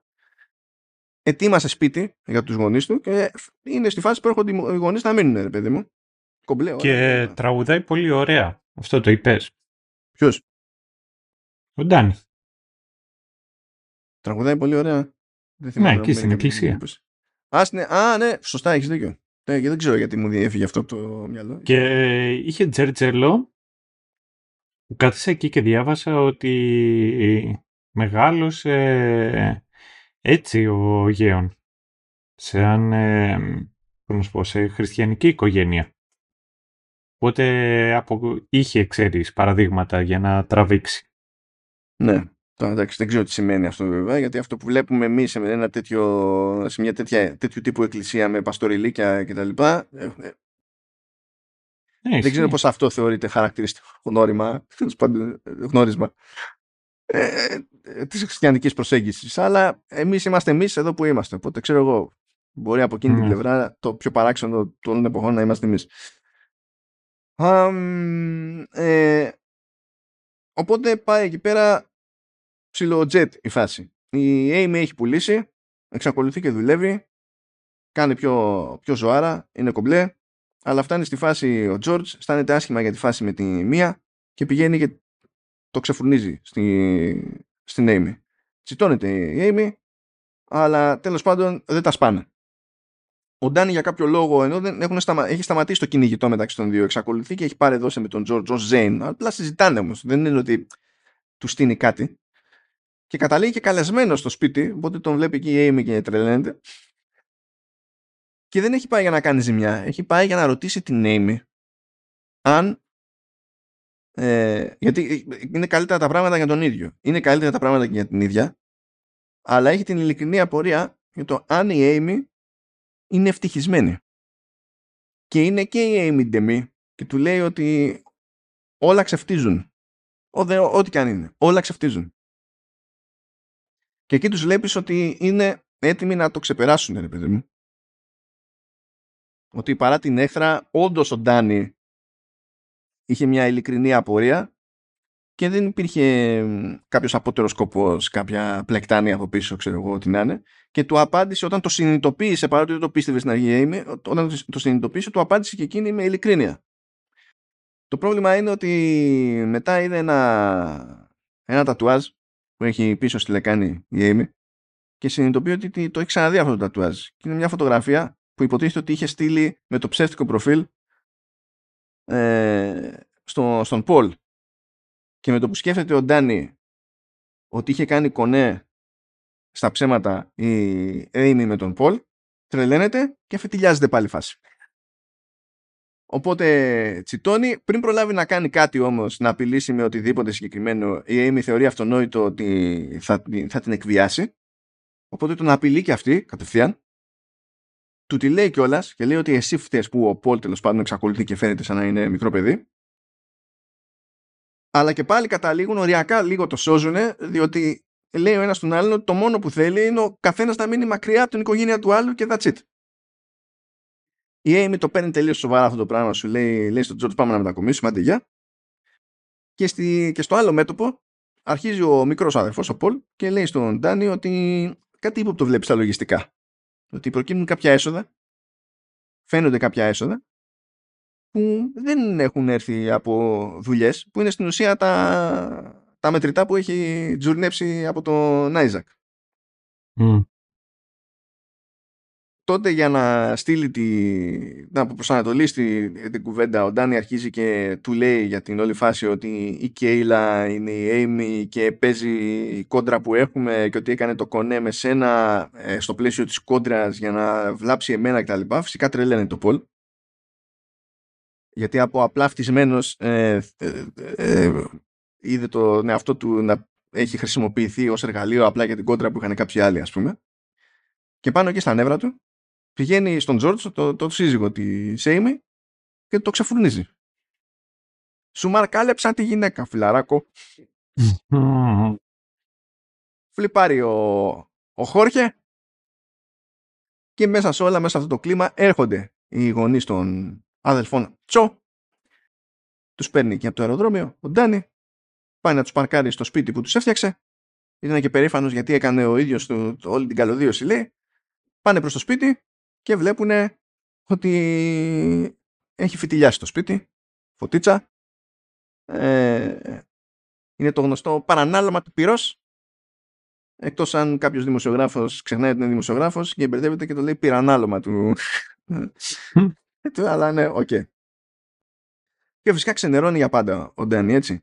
Ε, το μυαλό του με τη μία λόγω της προηγούμενης έχθρας πηγαίνει σε δολιοφθορά ότι θα είναι τέλος πάντων η Amy θα το κανόνισε και ότι περιμένει την, ε, την έκθεση των εμπειρογνωμόνων να δείξει ότι ήταν εμπρισμός. Ε, αλλά τα νέα δεν είναι καλά. Λέει ότι ε, από προβληματική καλωδίωση έγινε η φάση και λέει ότι όποιος έφτιαξε την καλωδίωση αυτή ήταν, ήταν μπετό. Άρα έφταιγε ο ίδιος. Έφταιγε ο ίδιος και γίνονται τα εξής ωραία τέλος πάντων. Σε αυτό το επεισόδιο είναι που έχουμε μαζεμένα flashbacks ε, και από την παιδική και εφηβική ηλικία της Amy και λίγο την ενήλικη και από τέλος πάντων παιδική και λίγο ενήλικη ε, ηλικία του, του Ντάνι. Ε, στο 8ο επεισόδιο γίνεται μια συνειδητή προσπάθεια να μας αποσαφηνίσει το, το show ότι είναι κολοχαρακτήρες και οι δύο. Τώρα δεν ξέρω ποιος δεν το έχει υποψιαστεί μέχρι αυτό το στάδιο. αλλά, αλλά τέλος πάντων βλέπουμε την Amy ότι στα φοιτητικά της χρόνια ας πούμε έκανε κονέ για σεξ με αγνώστους μεγαλύτερους κτλ. Θα ήθελα μια εξήγηση γιατί ήθελε ε, να την κανονίζει ε, με σύλικας ενώ εκείνη είναι κάτω από τα στροσίδια αλλά χωρίς να δίνει το πρόσωπό της, στραμμένη προς τηλεόραση στην άλλη πλευρά και να βλέπει ομιλία του Ομπάμα. Δηλαδή αισθάνομαι ότι there's a lot to unpack there. Εγώ δεν μπορώ να καταλάβω για ποιο λόγο αυτή τη στιγμή νιώθεις την ανάγκη να κάνεις king shaming. Όχι, δεν κάνω shaming. Απλά δεν το κατανοώ, δεν έχω καν θεωρία για το πώς αυτό και με ενδιαφέρει να μάθω. αυτό. δεν έχει σημασία συμφωνώ δεν συμφωνώ, με ενδιαφέρει να μάθω. Τε, οπότε κάνεις και τέτοιο, King ε, Exploring. Εγώ, γιατί, γιατί είναι πρόβλημα αυτό, δεν κατάλαβα. Ναι, όχι, όχι. Έτσι πάει. Ψάχνοντας βρίσκεις. Ε, τη βλέπουμε μικρότερη ότι ε, έκανε μικροκλοπές από καταστήματα, ότι την έκανε και από το σχόλιο κάποιες φορές. Γενικά δεν τα πήγαινε καλά με τους γονείς της και τους μισούσε. Ε, είχε και κάτι, ας το πούμε, παρεστήσεις εκεί, έβλεπε ε, μια μάγισσα και η μάγισσα τη τροφοδοτούσε αυτή την εντύπωση ότι κανείς δεν την αγαπά, κανείς δεν την εκτιμά, ξέρω εγώ και τέτοια και τα λοιπά και τα λοιπά. Ε, και τέλος πάντων μετά από όλη αυτή την ιστορία στο παρόν, ας το πούμε έτσι, βλέπουμε την Amy που πηγαίνει και εξηγεί τα πάντα, τα πάντα όμως, για όλη αυτή τη φάση στον, στον George. Ο George στραβώνει και ζητά διαζύγιο. Η Amy λέει ότι πάρε ό,τι θέλεις, πάρε το σπίτι, πάρε λεφτά, ξέρω εγώ ό,τι να είναι, μόνο μη μου πάρεις τη, τη μικρή, την Τζουν. Φαίνεται βέβαια ότι ο Τζόρτ θα το παίξει λίγο μπαμπέσικα εκεί πέρα γιατί λέει θα τα ξεκαθαρίσουν οι δικηγόροι μας. Ο, ο Ντάνι από την άλλη μεριά ε, αφού πέραν του ότι έχει συνειδητοποιήσει ότι εκείνος ευθύνεται για, τη, για την πυρκαγιά και ότι όλος ο κόπος, όλοι, ό, όλες οι καφρίλες που έκανε, που κράτησε το ξάδερφο στη, στη φυλάκα, που του φάγε τα λεφτά και τα λοιπά, πάνε για φούντο.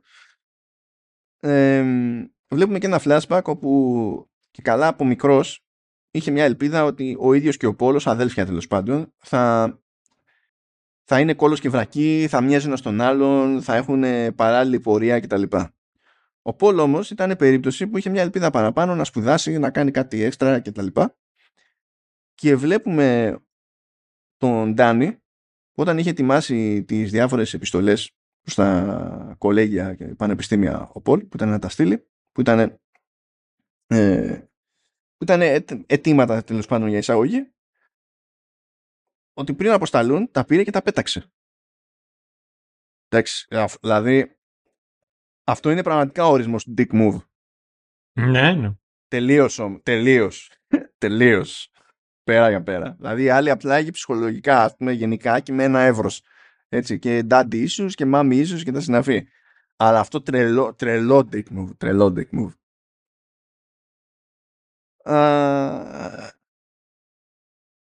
ακόμα και με όλα αυτά ε, ο Ντάνι αποφασίζει ότι θα προσποιηθεί ότι φταίει η Amy και θέλει να πάει να φυτέψει ψεύτικα ενοχοποιητικά στοιχεία στο σπίτι της πουλάει αυτή τη θεωρία και, στο, και στον Πολ και τον ρίχνει ακόμη πιο κάτω τον Πολ διότι το συνδέει με το ότι πήγε και μίλησε στον άντρα της ο Πολ και σου λέει ότι αν, ε, αισθάνεται ο Πολ ότι αν δεν είχε μιλήσει τότε δεν θα είχε πάει άλλη να βάλει μπουρλότο στο σπίτι.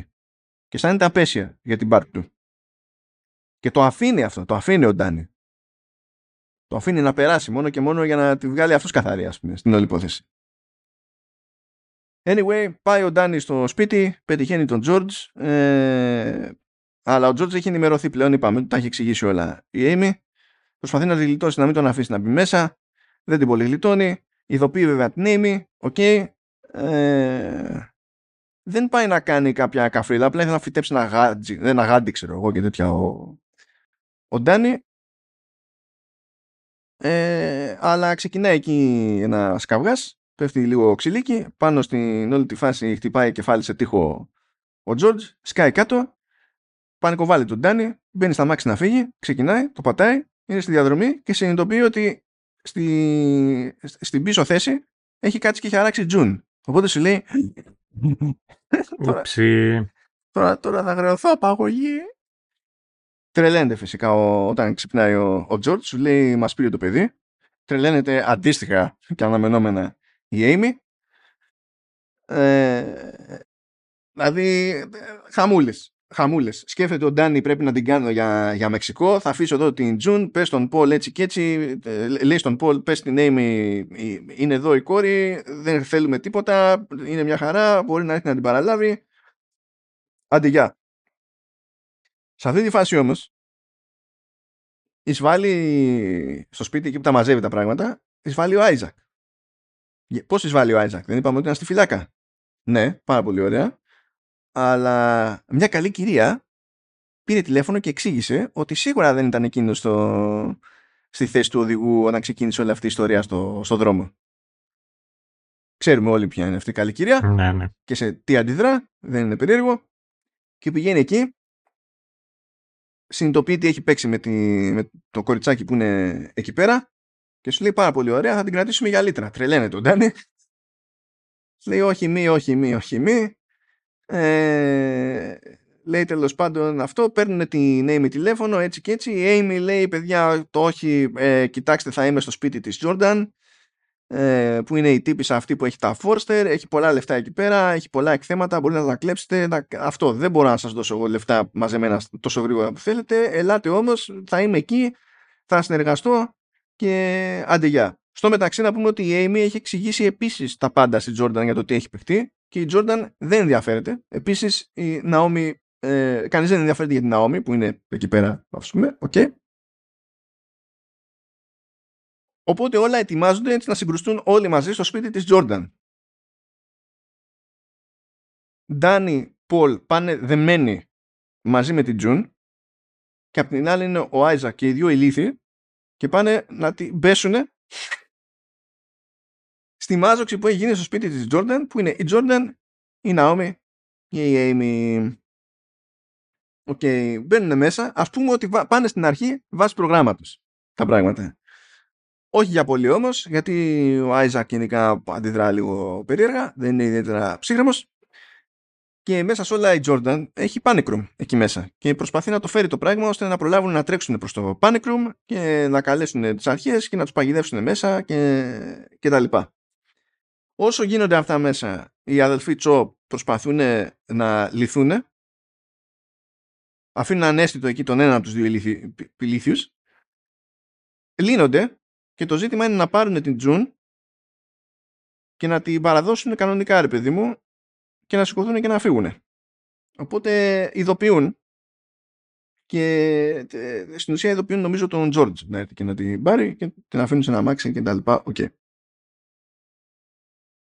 Γίνεται αυτή η μόντα για το Panic Room, τρέχουν προς το Panic Room, φτάνει πρώτα η Naomi, ακολουθεί από πίσω η, η Jordan Λέει η Jordan, όχι ακόμη, μην πατήσεις να κλείσει η πόρτα ακόμη, όχι ακόμη, όχι ακόμη, όχι ακόμη. Πατάει νωρίτερα από όσο έπρεπε. Κάνει άλμα η Jordan για να μπει μέσα. Την πιάνει η πόρτα στη μέση. Δεν κλείνει με τη μία. Ξαναπροσπαθεί η πόρτα, ξαναπροσπαθεί η πόρτα και στο τέλος την κόβει στη μέση. Χαλαρά όλα. Σοκάρει την Naomi. Δεν ξέρει τι να γίνει. Nice. Χαμουλίνος, χαμουλίνος. Όλα πάνε κατά διαόλου. Ε, η, η Τσό είναι παγιδευμένη μέσα στο σπίτι γιατί τους πιάσανε βασικά οι άλλοι και τους φέρανε μέσα. Αλλά τουλάχιστον δεν είναι μέσα μέσα στο σπίτι γιατί σκάει αέριο μέσα, δεν θυμάμαι τι διάλογο είναι και τα λοιπά. Ετοιμάζεται, έρχεται και η αστυνομία από την απέξω. Βοηθά ο Ντάνι τον Πολ να σκαρφαλώσει να σηκωθεί να φύγει και ο Πολ του λέει: Έλα να σε βοηθήσω, ξέρω εγώ να φτάσεις να φύγουμε μαζί. Δεν το πολύ καταφέρνει ο, ο Ντάνι δεν θέλει να φύγει και να τον παρατήσει ο Πολ και εκείνη που του ξεφορνίζει ο Ντάνι, κοίταξε να δεις, θυμάσαι έτσι και έτσι με τα application letters στο, στο κολέγιο, για στα κολέγια. Τα πέταξα. Τρελαίνεται φυσικά ο Πολ και αποφασίζει εκείνη να φύγει. Τον ακούμε που φεύγει, πέφτει από το τείχος, ακούμε κάποιον να τρέχει και ακούμε πυροβολισμούς και να σκάει κάτι κάτω. Οπότε και καλά αυτό που σου πουλάει εκείνη την ώρα η σειρά είναι ότι η αστυνομία τον έφαγε λάχανο τον, τον Πολ φλιπάρει και ο Ντάνι εκεί πέρα, σοκάρεται αναμενόμενα. Όπως και να έχει, τέλος πάντων η αστυνομία το τελειώνει το πράγμα εκεί πέρα, τον μαζεύει το, τον Άιζακ, τρώει λάχανο το κουκκινομάλι, πάει, έχασε το stand-up comedy, ε, ελευθερώνεται η, η Amy και η Amy συνειδητοποιεί ότι ο George ήρθε, πήρε την Τζουν και έφυγε. Στραβώνει πέρα για πέρα η Amy θεωρεί πάλι ότι πάνω από όλα αυτή ε, ο Ντάνι, ο οποίος Ντάνι την έχει κάνει από, το, από κάποιο υπόνομο κτλ. Καταλήγουν και οι δύο σαμάξι, παίζει το All is Full of Love της Björk, κυνηγά ένα τον άλλον και τελικά καταφέρνουν να πέσουν σε γκριμό και οι δύο. Μια χαρά. Και όλο το δέκατο και τελευταίο επεισόδιο είναι από τη μία η προσπάθειά τους να μείνουν ζωντανοί, γιατί είναι στη μέση του πουθενά, είναι τραυματισμένοι και όσο πάει τραυματίζονται και περισσότερο βασικά. Ναι, ναι, ναι. Γιατί εξακολουθούν και έχουν την κόντρα. Ε, θέλει, χρειάζεται, είναι ξεκάθαρο ότι χρειάζεται ο ένας τη βοήθεια του άλλου για να μην πεθάνουν εκεί πέρα. Αλλά ταυτόχρονα κανένας δεν εμπιστεύεται τον άλλον. Παίζει και ένα πιστόλι στη μέση. Συνήθως το κραδένει η Amy, ας πούμε, και, είναι πιο... και, τον απειλεί. Στραβώνουν. Ε, θέλω να πω ότι αυτό το επεισόδιο ξεκινάει με κάτι κοράκια. Και σημαίνει κάτι αναπάντεχο, δεν το περιμένεις στο πλαίσιο της σειράς έτσι όπως κινείται. Ε, κράζουν τα κοράκια, αλλά έχει πότιλο από κάτω. Υποτίθεται ότι τα κοράκια μιλάνε. Δεν είναι ότι συμπαθούν πιο πολύ τον Ντάνι γιατί τους έχει βοηθήσει, έχει ταΐσει, δεν ξέρω εγώ τι είναι, ενώ την Amy όχι, γιατί όλο τους διώχνει και τα συναφή. Περιμένουν να δουν τι θα γίνει σε όλη αυτή την κόντρα κτλ. Και, και δείχνουν κιόλας ότι ειδοποιούν και τα υπόλοιπα κοράκια για να έρθουν να παρακολουθήσουν. Λοιπόν, αυτό φυσικά είναι φανταστικό στοιχείο μεν. Ταυτόχρονα είναι ρεαλιστικό στοιχείο. Είναι και, Ναι, ναι. και, τα, και τα δύο ταυτόχρονα. Διότι έχει διαπιστωθεί ότι επικοινωνούν και συνεννοούνται και, και μπορούν να μεταφέρουν μηνύματα σε μεγάλες αποστάσεις στα κοράκια. Αλλά προφανώς δεν μιλάνε, ε, obviously. Και δεν ενδιαφέρονται τόσο για το τέτοιο. Αλλά anyway, άλλο καπέλο. Ε, διαφωνούν, κράζονται, κάνουν, δείχνουν, ε, τσακίζει τον αστράγαλο η Amy, ε, πρέπει κάπως ε, να βρούνε να φάνε κάτι. Η Amy το παίζει ότι ξέρει από διάφορους καρπούς βρίσκουν κάτι μούρα εκεί πέρα τον βάζει τον Ντάν να τα ψάξει τα τρώνε. Ε, τελείως τυχαία είναι δηλητηριώδη αρχίζουν και έχουν ε, τέτοιο παρεστήσεις και οι δύο. Ξερνάνε, ξαναξερνάνε φτάνουν μέχρι να ξερνάνε και, και αίμα θεωρούν αυτονόητο πλέον ότι θα πεθάνουν ότι δεν έχουν στον ήλιο μοίρα.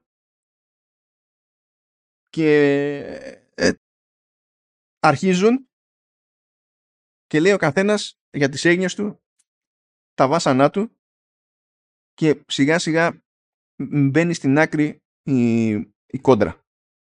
Μιλάει ο καθένας για τον όνειρό του, τις προσδοκίες του, ε, την άποψη που έχει για τον εαυτό του. Θεωρεί και ο Ντάνι ότι είναι κολάνθρωπος και η Amy ότι είναι κολάνθρωπος και ότι κάνανε και οι δύο από τη μεριά τους διάφορα πράγματα ελπίζοντας να στηρίξουν ένα σενάριο στο οποίο θα έπαβαν να είναι κολάνθρωποι. Οκ. Και σιγά σιγά έρχονται πιο κοντά και καταλήγουν κιόλας να λένε ότι έπρεπε να είχαμε μιλήσει σαν άνθρωποι πολύ νωρίτερα και όχι τώρα που είμαστε έτοιμοι να πεθάνουμε. Αλλά εντάξει λέει, τουλάχιστον προλάβαμε λέει και το κάναμε έστω και μία φορά. Άλλοι δεν προλαβαίνουν ούτε καν αυτό. Ξυπνάνε την επόμενη μέρα ζωντανοί, ενθουσιάζονται, δεν το περιμένανε αποφασίζουν τελικά να βοηθήσει όντως ένας τον άλλο.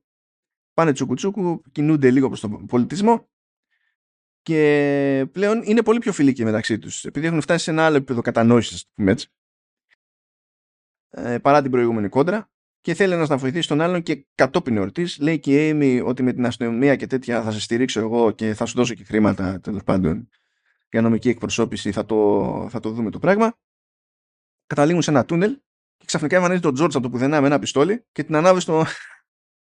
στον Ντάνι. Στον Ντάνι. Εκείνη που τον λυπάσαι λίγο, τον Ντάνι. Αυτή είναι από τις λίγες περιπτώσεις που του έφαγε γκαντιμιά μεγάλη που λες ότι εντάξει δεν ήταν ανάγκη. Δεν, δεν χρειαζόταν. Έτσι πιστεύω τουλάχιστον. Και κλείνει η σειρά με τους δύο στο νοσοκομείο τον ε, Ντάνι να είναι ανέστητος όμως η Amy να τον επισκέπτεται στο δωμάτιο να του κάνει παρέα και στο τέλος να ανεβαίνει στο κρεβάτι μαζί του και να τον αγκαλιάζει και στο κλείσιμο εκεί στο τελευταίο πλάνο ούτε δευτερόλεπτο ολόκληρο βλέπουμε να πηγαίνει να κουνάει το ένα του χέρι και ο, και ο Ντάνι για να πάει να ανταποδώσει την αγκαλιά στην Amy. Ναι, ναι, την πέρα, αγκαλιάσει. Και εκεί πέρα κλείνει το πράγμα. Εκεί πέρα κλείνει. Λοιπόν αυτό το, ειδικά για μένα το, το τελευταίο επεισόδιο είναι σχεδόν όλη η σειρά. Ναι, ναι. Ω προς το τι θέλει να σου περάσει, ρε παιδί μου. Είναι σχεδόν όλη η σειρά. Όχι ότι δεν χρειάζονταν το προηγούμενο χτίσιμο, αλλά είναι όλο το νόημα είναι εδώ. Όλο το νόημα είναι εδώ. Και νομίζω ότι μπορούμε να καταπιαστούμε με το ρημάδι το νόημα σαν, σαν άνθρωποι. Θες να κάνεις την αρχή, Σταύρο; Yeah, why not; Ε, Εμένα μου αρέσει γιατί, ξέρεις, το, το βασικό μπορείς να πεις ότι είναι vengeance story το, το beef και η κόντρα η οποία έχουν. Ε, μ' αρέσει που πιάνει το που πέφτουν σε ένα spiral downwards που πέφτουν προς τα κάτω και οι δύο χαρακτήρες δηλαδή που δεν μπορούν να, να σταματήσουν αυτό το οποίο κάνουν. Τους τα έχει φέρει έτσι η ζωή τους, το εγώ τους και πάνω απ' όλα το ποιόν τους, διότι δεν είναι καλοί άνθρωποι. Και επιλέγουν να μην είναι καλοί άνθρωποι και όλα αυτά τα πράγματα τα οποία ξέρεις, έχουν στερήσει στον εαυτό τους, τους έχει κάνει να, να είναι οργισμένοι. Δεν Και όταν βρίσκουν ο ένας τον άλλον, ε, ξεκινάει μια κόντρα η οποία δεν έχει σταματημό. Και μπορείς να δεις και όλα στο ότι με τη μία ή με την άλλη κατάσταση δεν έχουν πρακτικά μια υγιή σχέση στη ζωή τους. Ε, η Amy που είναι και παντρεμένη, ε, είναι καλύτερα οικονομικά, μπορείς και βλέπεις καθ' όλη τη διάρκεια ότι δεν έχει πραγματική σχέση. Δεν έχει κάτι το, οποίο την κρατάει στη ζωή, δεν έχει κάτι το οποίο της συντηρεί και της δίνει αυτά τα οποία θέλει. Πόσο μάλλον ε, ο Ντάνι. Και καλός ή κακός αποτελούν και βαρύδια ανάμεσα σου, με τους ανθρώπους με τους οποίους έχουν να κάνουν. Ε, έχει και όλα ενδιαφέρον που και οι άλλοι άνθρωποι οι οποίοι είναι γύρω τριγύρω τους μπορείς να πεις ότι συναναστρέφονται με έναν άνθρωπο ο οποίος είναι όντως καλός. Είναι όλη αυτή η μιζέρια και μου αρέσει πολύ αυτή η έκφραση Misery Loves Company. Το πώς το να μην είσαι στα καλά σου, το να μην πηγαίνουν κάποια πράγματα καλά στη ζωή σου. Αναζητείς ανθρώπους οι οποίοι βρίσκονται σε παρόμοια κατάσταση και ουσιαστικά μπιτσάρει ο ένας τον άλλο. Και σε τραβάει και ο ένας, ξέρεις, προς τα κάτω. Και ακόμα και όταν έχουν τη μία ευκαιρία, ξέρεις, να ισιώσουν πάλι εκεί στο time jump, από τη στιγμή που δεν έχουν αλλάξει οι ίδιοι, δεν έχουν αποδεχτεί το οτιδήποτε μπορούσαν να κάνουν και να αλλάξουν, ξέρεις, fundamentally οι ίδιοι εσωτερικά, ε, δεν είναι και ευτυχισμένοι. Και, δεν, και είναι αναμενόμενο όλο αυτό. Δεν χαίρονται με όλη αυτή την κατάσταση. Το σίγουρο όμως είναι ότι νομίζω ότι μέσα σε αυτό το διάστημα είδαν ότι ξέρεις η ζωή μπορεί να είναι και διαφορετική. Ότι υπάρχει χώρος για άλλαγη ακόμα και αν δεν το έχουν συνειδητοποιήσει. Η, ειδικά ο Ντάνι έχει ενδιαφέρον το ότι του πάνε τα πράγματα στραβά αλλά και ο ίδιος δεν, ε, δεν σχεδιάζει. Αντιδράει σε πολλές καταστάσεις. Και ε, για μένα, ξέρεις, το μεγαλύτερο breaking point το οποίο θα μπορούσε να είχε ως χαρακτήρας είναι εκεί που συνειδητοποιεί ότι το σπίτι το οποίο έφτιαξε που πήρε φωτιά ότι έφταιγε ο ίδιος. Μπορεί να κατηγορήσει κάποιον άλλον. Οπότε αναγκάζεται και βρίσκεται υπόλογο σε αυτό, πώς να σου πω, στον ίδιο τον εαυτό, στον, στις ίδιες του τις πράξεις. Δεν μαθαίνει τίποτα από, από αυτή τη συμφορά. ναι, ναι, ναι.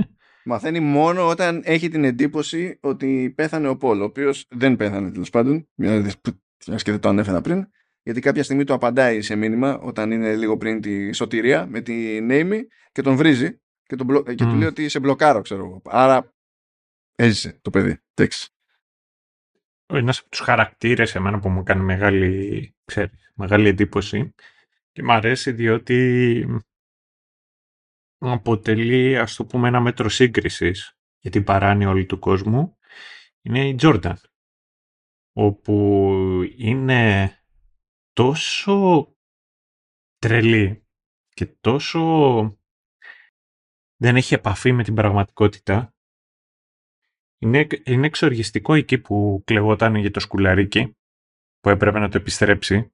Δεν θυμάμαι που ήταν. Ε, ε, Περού, Περού που είχε επιστρέψει, ξέρεις, το, το σκουλαρίκι στο Περού.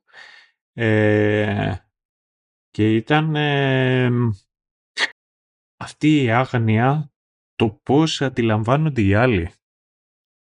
Το ότι δεν μπορούσε να, ε, να, να, να αντιληφθεί το πώς, ξέρεις, η Amy τη μισούσε και ότι είχε κάθε δίκαιο στο να μισεί τη, τη Jordan.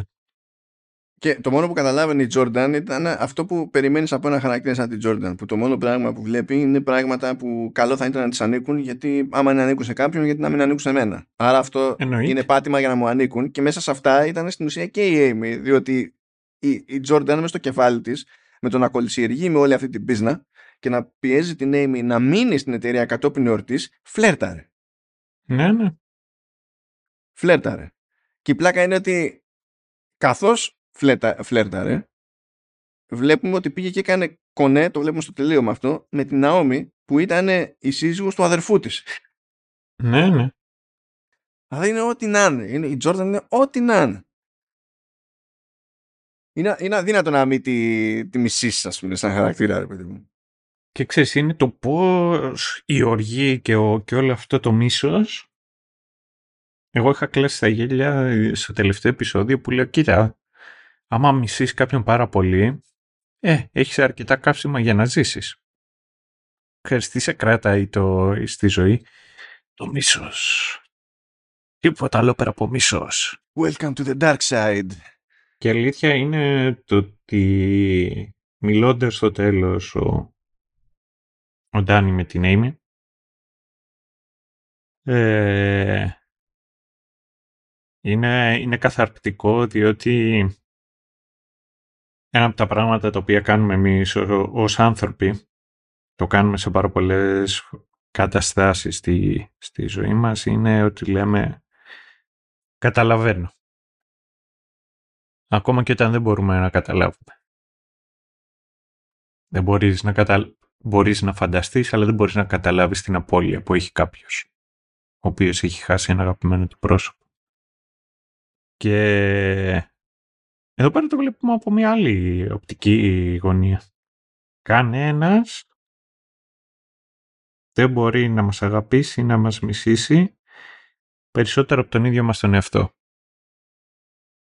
Και ο μοναδικός ο οποίος μπορεί να καταλάβει τον Ντάνι είναι η Amy.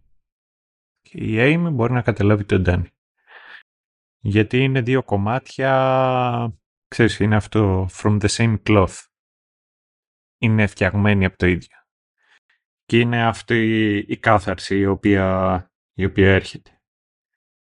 Ε, μένα η σειρά μου άρεσε εξαιτίας της παράνοιάς της. Αυτό και μετά ένα από τα πράγματα τα οποία μου αρέσει και σπάνια ξέρεις, ε, ξερευνάτε είναι η μανία πέρα από τη λογική. Όπου οποιοδήποτε άλλος άνθρωπος θα σταματούσε για να, ξέρεις, για να μειώσει τη, τη φθορά, να μειώσει όλα αυτά τα οποία έχει να χάσει.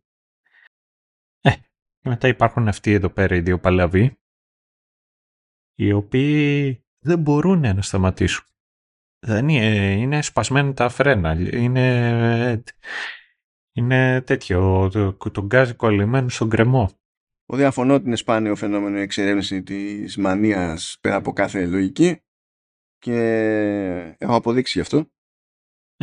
Είμαστε σε, σε μέρες κοντινές εκλογές. και το είδαμε το, το πράγμα. Just saying. Μια ναι, σκέψη. Ναι, ναι. Έτσι.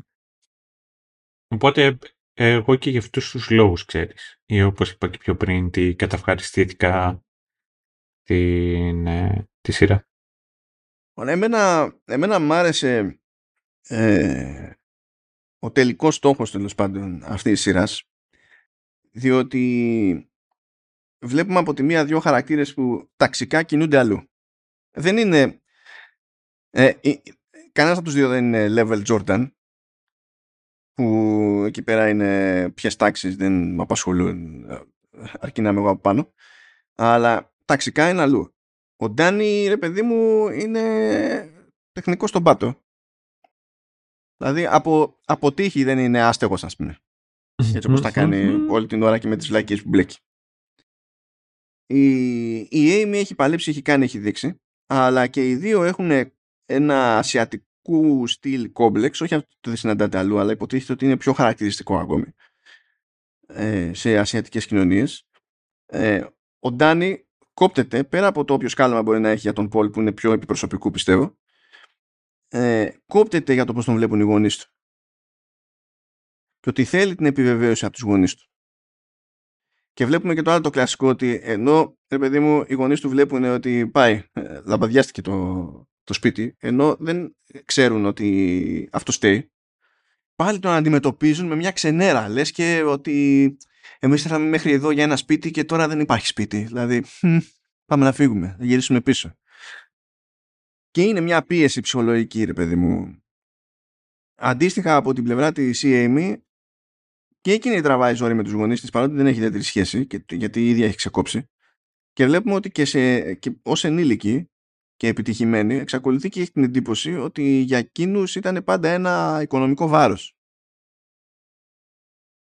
και πάνω και σε τέτοιο καυγά ακόμα που θεωρούν οι γονείς της ότι δεν, έχει, δεν, δεν ισχύει αυτό το πράγμα. Μπορεί να ζορίστηκαν, αλλά αυτό δεν σημαίνει ότι τη βλέπανε εκείνη ως οικονομικό βάρος. Ε, βλέπεις ότι και ο πατέρας σου λέει ότι τώρα που έχεις πετύχει τι, οι άλλοι έχουν δώσει σπίτια στους γονείς τους ας πούμε και περνάνε καλύτερα. Εμείς εδώ τι ας πούμε. Βλέπεις αυτή την, την πίεση που έχει πιο ε, πολιτισμική ρίζα ας το πούμε έτσι. Και ακόμα και αν δεν ε, επιβιώνει στο 100% η αυτούσια όταν μεταλαμπαδεύεται στην αμερικανική πραγματικότητα εξακολουθεί και έχει εκτόπισμα, έχει, έχει μια δύναμη. Άσχετα με το τι χαρακτήρες δηλαδή είναι αυτοί οι δύο, είναι έτσι κι αλλιώς στην πρέσα με τον ένα με τον άλλο τρόπο. Δεν είναι και σοϊ χαρακτήρες και οι δύο, έτσι κι αλλιώς. Φρόντισαν σε κάθε ευκαιρία στο προσωπικό της υπόθεσης να μην. Δηλαδή μπορεί να ήταν τέρμα κάφρος στην περίπτωση του Πολ ο Ντάνι για να φανεί περισσότερο και από το πήγε και έδωσε τον ξάδερφο γιατί ξέρεις εκείνο τον ξάδερφο ο ξάδερφος έτσι κι αλλιώς είναι απατονίσκος είναι ασόβαρο. Ναι, με τον αδερφό του ήταν τέτοιο, πολύ πιο σκληρό. Ναι, ήταν πολύ πιο σκληρό. Από την άλλη, η Amy μπορεί να μην έχει κάνει κάτι σκληρό. Ε, τα πιο σκληρά που κάνει περισσότερο είναι ότι ε, γουστάρει που πηγαίνει και δημιουργεί πρόβλημα στον Ντάνι, ας πούμε, που είναι ξεκάθαρο ότι είναι σε χειρότερη θέση από την ίδια. Μέχρι εκεί, ας το πούμε. λέει όμως και πιστεύει πράγματα σκληρά. Λέει ρε παιδί μου ότι επειδή το, το, κάπου το ήξερα μέσα μου ότι είμαι κολοχαρακτήρας και ο George είναι το ακριβώς ανάποδο, διαφωνώ εκεί, δεν είναι διαμάντι χαρακτήρας, απλά είναι φλούφλης. Έχει διαφορά το ένα από το άλλο. Αλλά τέλος πάντων, ok. Okay τυχαίνει ως φλούφλης να μην έχει bad streaks, ας το πούμε έτσι. Ξέρω εγώ. Okay. Ε, πίστευα ότι θα με αντιστάθμιζε και ότι θα προσπαθούσα κι εγώ αλλιώς για χάρη του, ας πούμε. Και είδα ότι δεν λειτουργούσε αυτό. Και μετά πίστεψα ότι κάπως θα έβρισκα το ζύγι με το παιδί. Δηλαδή το, το παιδί, η Τζουν, ήταν προσωπική διέξοδος, ας πούμε, στο μυαλό της. Που γενικά δεν είναι το πιο υγιές πρώτο βήμα. είναι στην οικογένεια. Δηλαδή έχω πρόβλημα και ελπίζω ότι έχω μια τρύπα μέσα μου και ελπίζω ότι για να αισθανθώ εγώ άνθρωπος ε, θα χρησιμοποιήσω το παιδί μου. Γιατί αυτό δεν είναι... Δεν λέμε τώρα για αυτόν που θα πει ότι ε, με γεμίζει η ιδέα ότι θα έχω παιδιά. Είναι διαφορετικό από το έχω πρόβλημα ως χαρακτήρας και δεν έχω βρει ποια είναι η λύση, αλλά φαντάζομαι ότι θα, θα προκύψει μια λύση έτσι και κάνω παιδιά. Έχει, έχει ενδιαφέρον αυτό ένα κόνσεπτ. Ναι, ναι, ναι, ναι. Ε, είναι πολύ κλασικό. Ένα ζευγάρι έχει πρόβλημα μεταξύ τους. Παντρεύεται. Ο γάμος έχει πρόβλημα, κάνουν ένα παιδί. Μπράβο, genius, genius moves. μετά, φυσικά, θα, ξέρεις, μια χαρά θα, θα βγει το παιδί, δεν θα υπάρχει κανένα πρόβλημα μετά. Δεν θα έχει καθόλου ναι, ζητήματα το παιδί.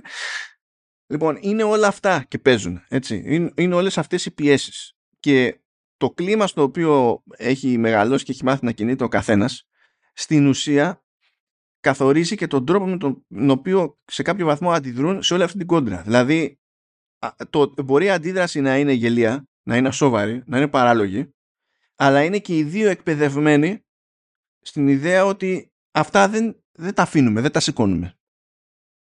Πρέπει κάτι να κάνουμε γι' αυτό και ότι αυτό είναι το σημαντικό. Αυτό είναι τόσο σημαντικό ώστε να έρχεται πάνω από οτιδήποτε άλλο στη ζωή μας και να είναι και τάχα μου ε, λόγος προκοπής για να χαλάσουμε και άλλες διαπροσωπικές σχέσεις που έχουμε.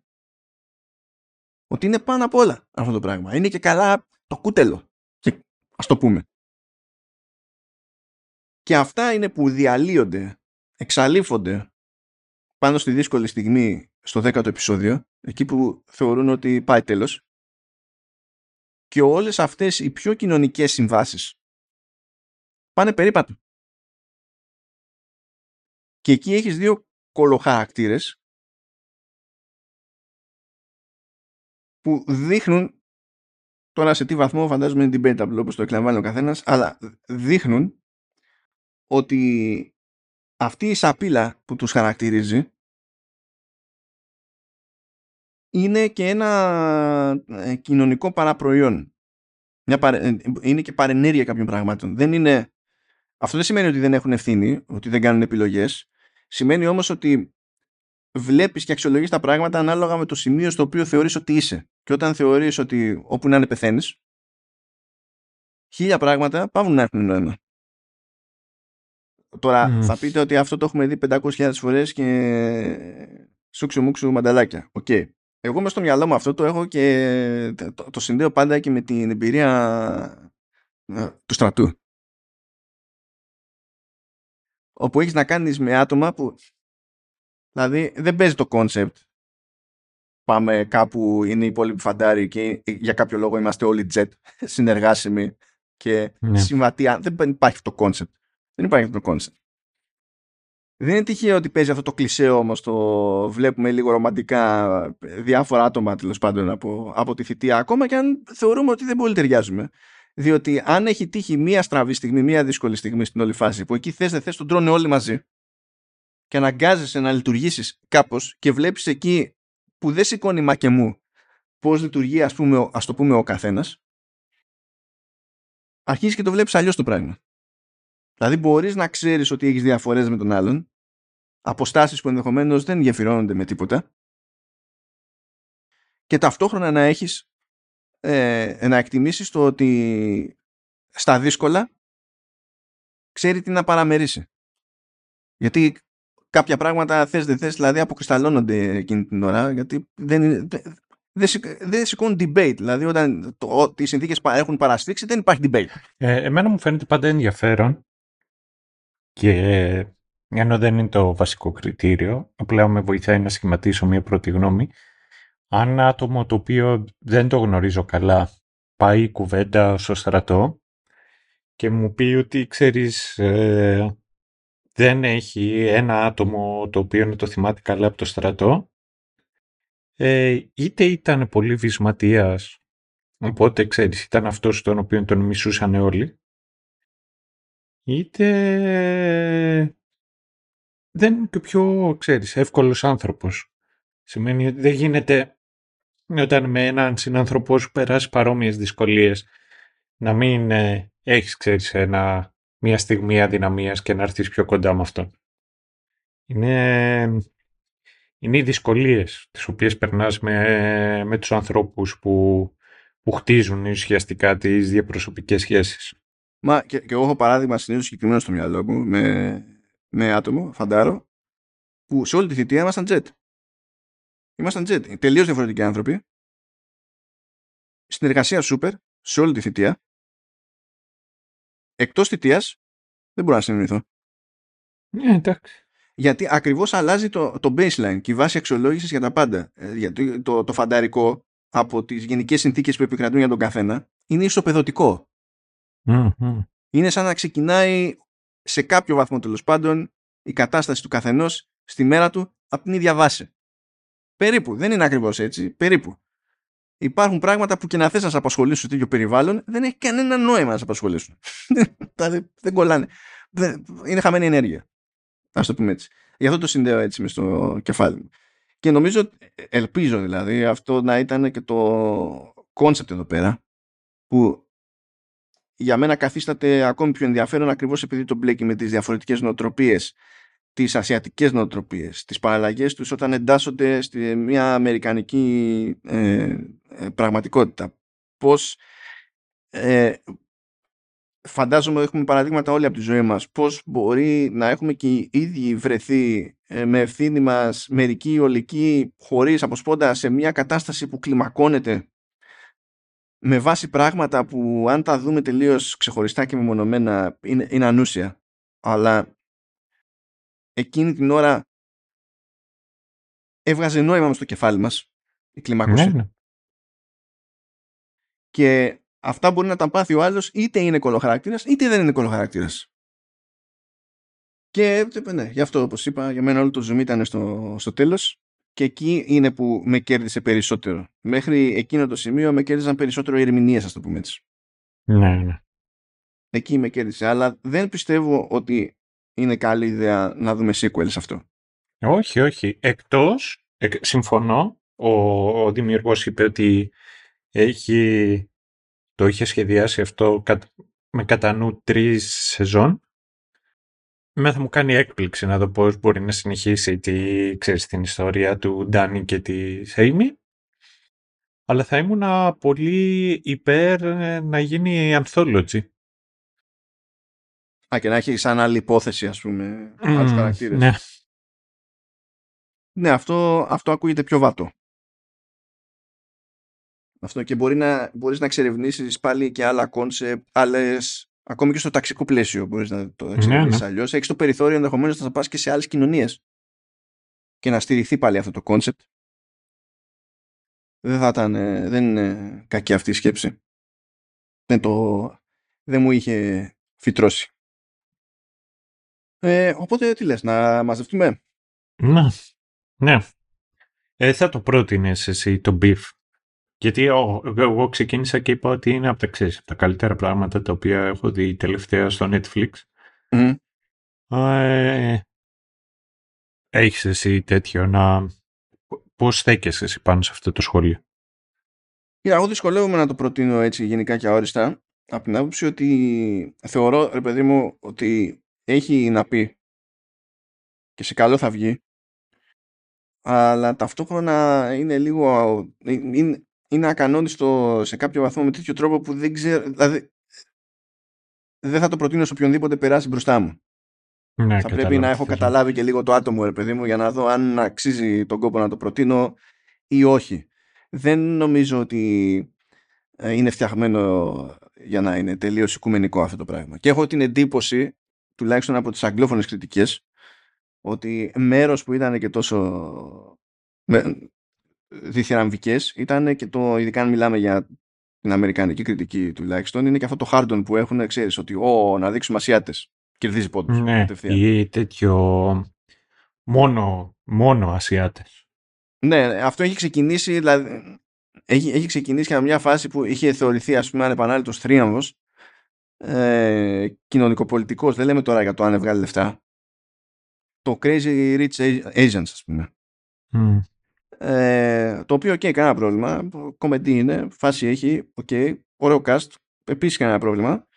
Αλλά ξέρεις να το σηκώσει για λάβαρο, ας πούμε, για το ότι επειδή πέτυχε το Crazy Rich Asians ε, που έχει ε, ε, Ασιο, Ασιατοαμερικανούς τέλος πάντων ε, είναι κοινωνική επιτυχία είναι νομίζω τραβηγμένο το πράγμα. Όχι, όχι, ε, συμφωνώ.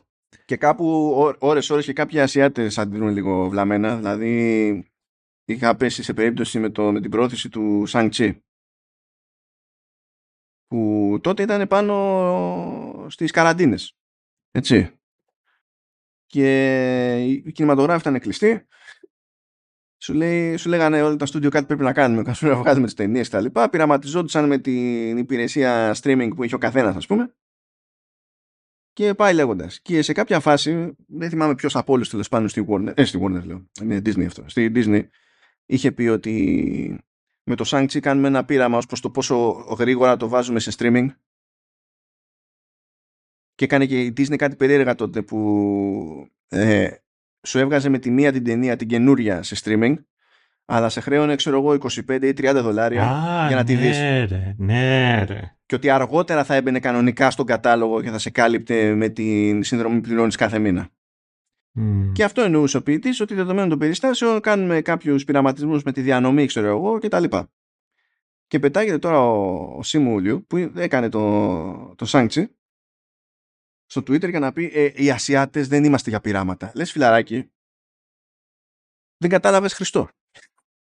Δηλαδή, δεν κατάλαβες Χριστό. Ο άλλος κάνει, κάνει ένα πείραμα με τη διανομή ψυχαγωγικού περιεχομένου και επειδή αυ- αυτή η ταινία έχει να κάνει με Ασιάτες, θεώρησες ότι αυτό ήταν μπιχτή για τους Ασιάτες και ότι σας έχει για πειραματόζωα. Αυτό είχε να βγάλει η Disney, αυτό έκανε. Το ίδιο πείραμα έκανε και με τη Μουλάν. Δεν πετάχτηκαν οι Μογγόλοι να πει οι Μογγόλοι δεν είναι για τέτοιο. Δηλαδή, Και οι Κινέζοι. Δεν, ε, ε, ε, γι' αυτό είναι εξής φύγομαι λίγο όταν, ε, όταν βλέπω και τις αξιολογήσεις Δυστυχώς, με εκνευρίζει αυτό, θέλει δουλειά για να καταφέρεις να καταλάβεις ακριβώς πώς να μεταφράσεις αυτές τις αξιολογήσεις. Και είναι κούραση. Δεν χρειάζεται να υπάρχει δουλειά και σε αυτό το επίπεδο. Αρκετή δουλειά έχουμε και ξέχωρα. Δεν είναι. Μπορούμε και Ε, ξέρεις γιατί δεν μπορώ ποτέ να πάρω στα σοβαρά το, το Συμβουλίο. Για πες. Ε, έχει δουλέψει ως λογιστής στην Deloitte. Έχω μία φίλη λογίστρια και με είχε ρωτήσει πώς αποφάσισες να πάρεις ε, ξέρεις τι, το μονοπάτι αυτό το επαγγελματικό το οποίο πήρες. Και της λέω ξέρεις, τι, της κάνω μια πολύ μικρή εξήγηση και μετά της λέω πολύ γρήγορα λέω, μου, ξέρεις, φάνηκε ενθουσιασμένη. Της λέω ποιο λόγο ξέρω εγώ έτσι είσαι ενθουσιασμένη. Λέει γιατί το οτιδήποτε αν επιλέξεις τη ζωή σου πέρα από λογιστής έχει ενδιαφέρον. Λογιστής γίνεσαι στη ζωή σου όταν ε, δεν έχεις καμία άλλη καλύτερη ιδέα. Είναι το, είναι το base default. και μου έχει μείνει. Και ξέρεις, γίνεσαι λογιστής και μετά πας πάλι και σε τέτοιου είδους εταιρείες όπως είναι η Deloitte, οι οποίες είναι base default. Τι θα κάνω, πάω να γίνω λογιστής στη Deloitte. Εντάξει, πιο basic και δεν μπορείς να είσαι. ναι, τέλος πάντων, ναι, είναι. Βλέπεις τι κοπιέ κάνουν όλη τη Μμ. ζημιά. Κάνουν όλη τη ζημιά. Οπότε, ναι, δεν μπορώ να το προτείνω, αδια- δεν θα το προτείνω εγώ αδιακρίτως. Ε, αλλά δεν, σ- δεν το εννοώ με τη λογική ότι δεν θα το πρότεινα. Μμ.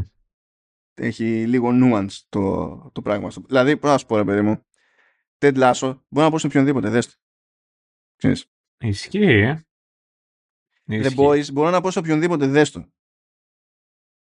Μόνο άμα ξέρω ότι είναι τελείως χασιάρης, ξέρω εγώ, ξέρεις.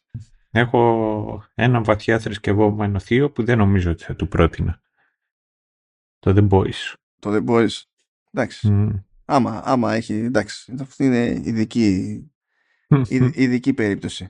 Ενώ υπάρχουν άλλα που ξέρουμε ότι τα διασκεδάσαμε ενδεχομένως, έτσι, αλλά δεν λες τώρα άμα σε ρωτήσει κάποιος τι να δω, σου έρχεται κατευθείαν στο μυαλό σου προβλέπε επιλογή. Ξέρεις αυτό. Εκεί, σε αυτό το πράγμα, το στάδιο ενδιάμεσα είμαι, το παιδί μου. Κάπως έτσι. Αυτά από μένα τουλάχιστον. Δεν ξέρω αν έχεις να συμπληρώσεις κάτι, παιδί. Ναι, να είστε καλά. Ευχαριστούμε που σας έχουμε εδώ πέρα παιδάκια και μας ακούτε.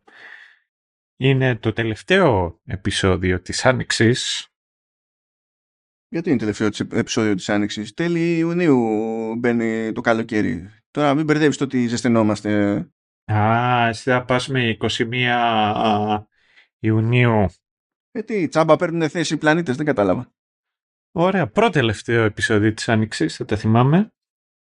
Και θα χρησιμοποιήσω αυτό το κλείσιμο στο επόμενο επεισόδιο, οπότε για χαρά από μένα. Ταιριάζει, ταιριάζει μάλιστα το κλείσιμο της Άνοιξης να γίνει βάση προγράμματος με Ted Lasso.